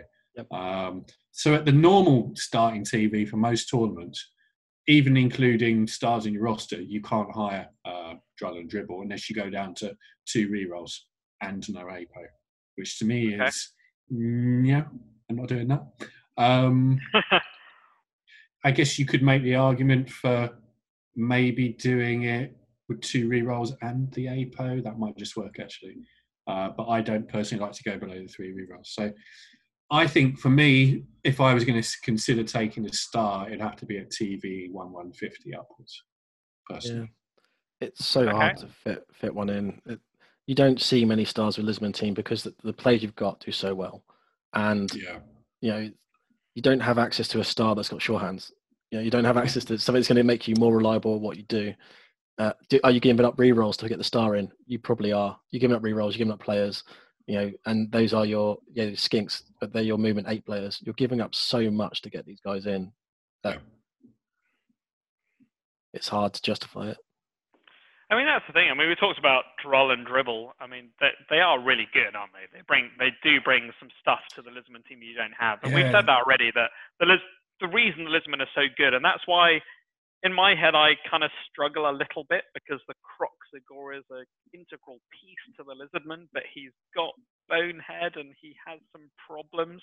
And like we said, Gritter, on our other podcast about the undead, they've got none of that loner bonehead none of those loner bonehead problems, and the Kroxigor does. So Lizmen for me are like they're they are that reliable team, and they are, and, and Hmm. you guys are both nodding with me. They are strong, reliable teams in the tournament environment. But the Kroxigor just for me adds that little element of non-reliability that you don't want. Like you don't want to take a risk with him. He's a one in six chance of being a fuck up. It, see, it always seems like more than one in six as well. I, I definitely remember many halves of Blood Bowl where I've had eight turns of shitness, which might have included two turns where he activated and sculled out. Um, so it always seems like more. So yeah, you never rely on him. But the, yeah, we kind of talked about it before, but he definitely adds something because it's one less skink that gets smacked in the face on the pitch. Is a player that can occupy two opponent players and still not necessarily take anything worse than an up your block. Um, but yeah, can't rely on when him. we when we played Gritter, I remember I remember it well. I remember um, Yeah. actually I The red letter I day killed- for you. I killed or knocked out the Kroxigor pretty early on, and I remember you going, "Ooh, that's huge." Um, but then you proceeded, to, you, you know, you, I wasn't talking about the Krox. Yeah. Absolutely. I mean, I'd had some wines. You know, that was that. Was, I Yeah, mean, actually, to be honest, when I have some wines, it's not huge, but you know, that's a different story. But yeah, so, so but but you you know, the Kroxigor was out, and you, at the at the time you were worried, but you proceeded to put on a pretty good defense, and that's the thing about the sort the Lizardman. Even in the tournament, the Kroxigor, he's a big guy. He's good. Hmm. He adds a lot to the team but you don't fucking need him. You've still got those six strength four dudes, and I don't think you actually struggled to put the pressure on that you needed to. And it was quite a tight game all the way to the end. The Kroxigor, I remember the Kroxigor was out for quite a lot of the game actually. I think it was out. For Yeah, it's pretty of the game. standard in my experience. but but but the Saurus can do a job, and it, and it's an argument like we talked about before about t- maybe taking the Zoat who doesn't have Bonehead or, or other teams Ooh. in the tournament field. If you if you could fit the Zoat in for 280k, I'm going to see how much that million, comes out. fit him in? Uh, a Yeah, one see- point two, maybe a one point two tournament. Yeah, could I you say fit him in? you, you- you're not taking the Krox, so you only need one find one forty. Um, yeah, you can so- do it. You can do get- it at twelve hundred, but no APO and only two rerolls. Mm. And as you said, Dan, Oh, the. APO, That includes a Krox, so that's interesting. Ooh, Krox Ooh. and Zoat at 1.2 with no Yeah. APO though. So you could Yeah. so you could actually take no Krox and Zoat instead of the Kroxigor and get an APO. And then Dan, as you said, the APO for you is critical, isn't it? No, I don't take the. He doesn't sorry. take one. Oh, at the tournament, sorry. No, I, no, I, I take the free reroll extra player version and Sorry, do not I- use I- the, the Apo. Um, although what you just said there, if you could take the Krox and Zoat, two A dead on Two twelve. tail- two tw- two tails on one pla- one ball carrier. Is that minus two to the dodge? Ooh, yeah, it is. I don't think does they stack, do they? It does stack. They stack. Yep, yep. Yeah. And that's Ooh, only come up. That's only come up, Martin. And I'll say that in the secret league that we're doing on the DBL. Oh, okay. I'd never had it before. And I was like, oh my god, prehensile tail does stack. Yeah, it doesn't say anything about it. It literally minus one, minus one, minus one, and there are, there's a dryad team that's got like four players of prehensile tail. I was like, oh my god, Yeah. that's OP. Nobody has done the maths on this. That's really bad. so, yeah. so yeah, prehensile tail does stack. So yeah, That's, double. That's interesting. So 1.2, Z- like Zolcath the Zoat, Kroxigor, six Saurus, mhm. and the Skinks. So 12, here's your strength. 12 players or 11 players? Uh, it's, it's got to have um, star within your eleven. Okay, so that's that's 11 players, two rerolls. I think that's what I said. I so I, I changed it now to a different thing because I was playing about. Um, ba, ba, ba, ba, ba, add the Krox back in. Two rerolls, no APO. Yeah, strong. I mean, I, mean, I I've done think, I think I could take that. I think that's So- that's an option. Yeah, I think I think this is basically the build that I did, but instead, because it's before Zolcath, it was Silibili that I had. So you had an extra 30k available on top of that, which you couldn't Mm. do a lot with. Um, but yeah, it was it was you could certainly out bully most teams with that. Um, it'd be the sort of um, team choice where you would probably choose to receive first if you won the toss, just because your plan is to you're going to have eight turns where you're not going to get near the ball. You're going to spend it all on your back, and hopefully some of you ain't coming back. But then that, that that high TV, you're facing your opponents that do have They'll have Griff- stars. Griff. yeah. They'll have Roxy. They'll have. Yeah, they will. Yeah. Yeah. I mean, So that, and need- that's the thing. I think, I think, gentlemen, you know, we'll we'll sort of close. We, we're getting to the end of this podcast now. I'll close it out. But Lizardmen are really strong at that 1.1, aren't they? And you don't want to fuck about with stars there, but they are strong, Yeah. and that's why they're tier one. Like you know, and as you said, Gritter, probably at four skills. Would you agree, Dan, that you might consider something else unless you have to take them in a team environment? Would you agree, sort of quickly? Four skills. I'm going all block. Okay. So Hey. you, you you- you're relying on the bash because that's it's, it's what you need to tie players up with. And that's and that's Dan's view of in a team environment where you need the lizards to, to do the job in like an eight team environment, you know, you, you do need them. Uh, but as Gritter's Gritter's coming from very much a what am I going to take as a personal choice to like a to an event, like a singles event, Um, four skills, probably not going to consider the lizards. Might take something else. You know, like Yeah. orcs. Yeah, Uh, and, and, if, and if I was and if I was stronger, aren't they? yeah, if I probably wouldn't take lizards, and if I was forced to, I'd go with four block like done. Yeah. because there isn't enough to get two of something else. I want. That's a really good decision. I mean, it's interesting, Dan. Before we close it out, we were talking about, um, you know, like uh, where you can only take doubles. Like you can get block on the Kroxigor, you can get Yeah. block on some skinks, and like the Saurus are going to take edge. They're going to take dodge instead, probably, so they can't hit people. But it's it's not utterly terrible, is it? If I went to that tournament, so if I went to Cambridge doubles and I could take doubles on everyone, I would take the Lizardman stunty team. As you say, block on the cro- block on the krox, Blodge everywhere. Yeah, block on the Krox. on all your movement eight skinks, you know, Yeah. swarming everywhere. Maybe uh, take maybe take Zolcath Maybe a bit of wrestle and get, then, but yeah. get him in there. Yeah, but th- that, I say it'd be because he's more reliable because then he is blitzing. Because with that skink thing, you need a blitzer, and he's got Juggernaut and he's got the strength five.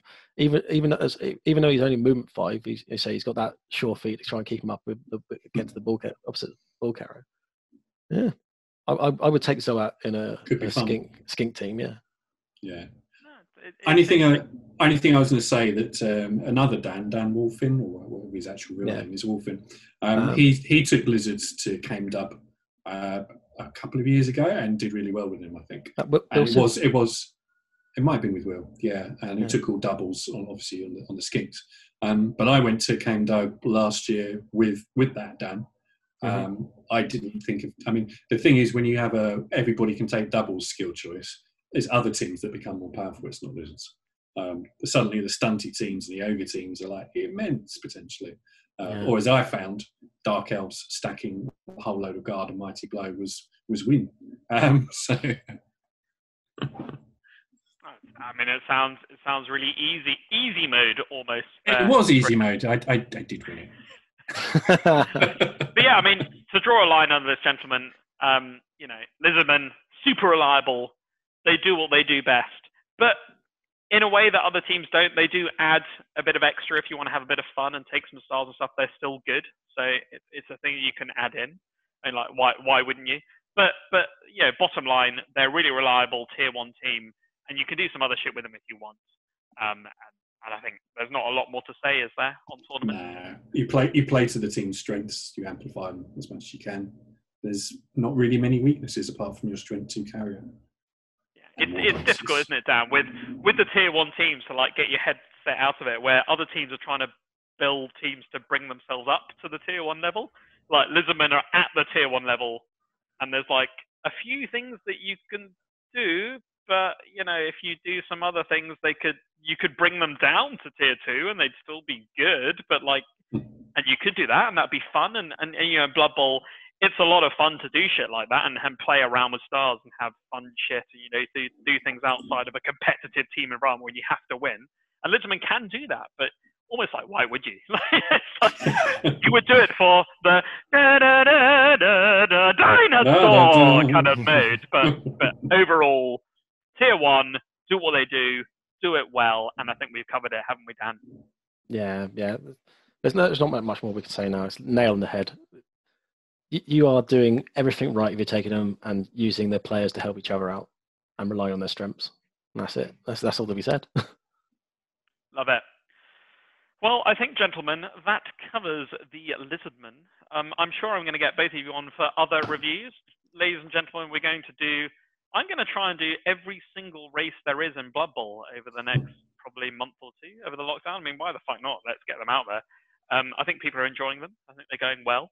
Um, and I think we've covered Lizardman uh, to the nines tonight. Um, Dan, thank you very much. Anything more to add on the Lizardman as a last comment or not? Uh, no, I've got uh, I've pretty much covered covered all now. Thank you very much. Uh, Gritter, anything more to add on the Lizmen before we cut this off? Lizard men for life. Lizmen for life. I mean, both of these guys have taken them. So Dan took them in the DBL and did extremely well, and was, as as we've covered, a bit unlucky, but also some tactical, you know, mistakes that he made himself. But also, I watched the game. He was slightly unlucky anyway. Like he could have still won. That's how good Lizmen are. He made a mistake, but he could have survived. Um, and Gritter, you did extremely well with them in the E ECBBL, didn't you? Uh, yep, one ECBL a couple of seasons back and, and a few NAF tournaments as well. I mean, uh, I mean, for me, listeners, Lizardman is certainly a team I'm going to be using in the ECBBL. Um, as you know, I've uh, mentioned it in a few podcasts. I tend to do the Autumn League as more competitive. I'm doing air quotation marks now and, and try and be competitive in it. So maybe this is one for me in the autumn. I'm gonna uh, might give it a go, and then I do like a silly team in the spring. So what? So what you're saying there, Tom, is it's the season for me to take Elves again. Brilliant. Okay, thanks for letting me know. well, if I'm the one to beat Gritter, if I'm the one to beat, then yeah. Um, yeah, yeah. good point. Thank you very much, chaps, for coming on, um, and I'm sure we'll get both of you on again soon. Uh, thank you, Dan, Oh, thank you. It's been a pleasure. and uh, thank you, Gritter. Thank you, Tom. And uh, ladies and gentlemen, we will see you again soon. Bye bye.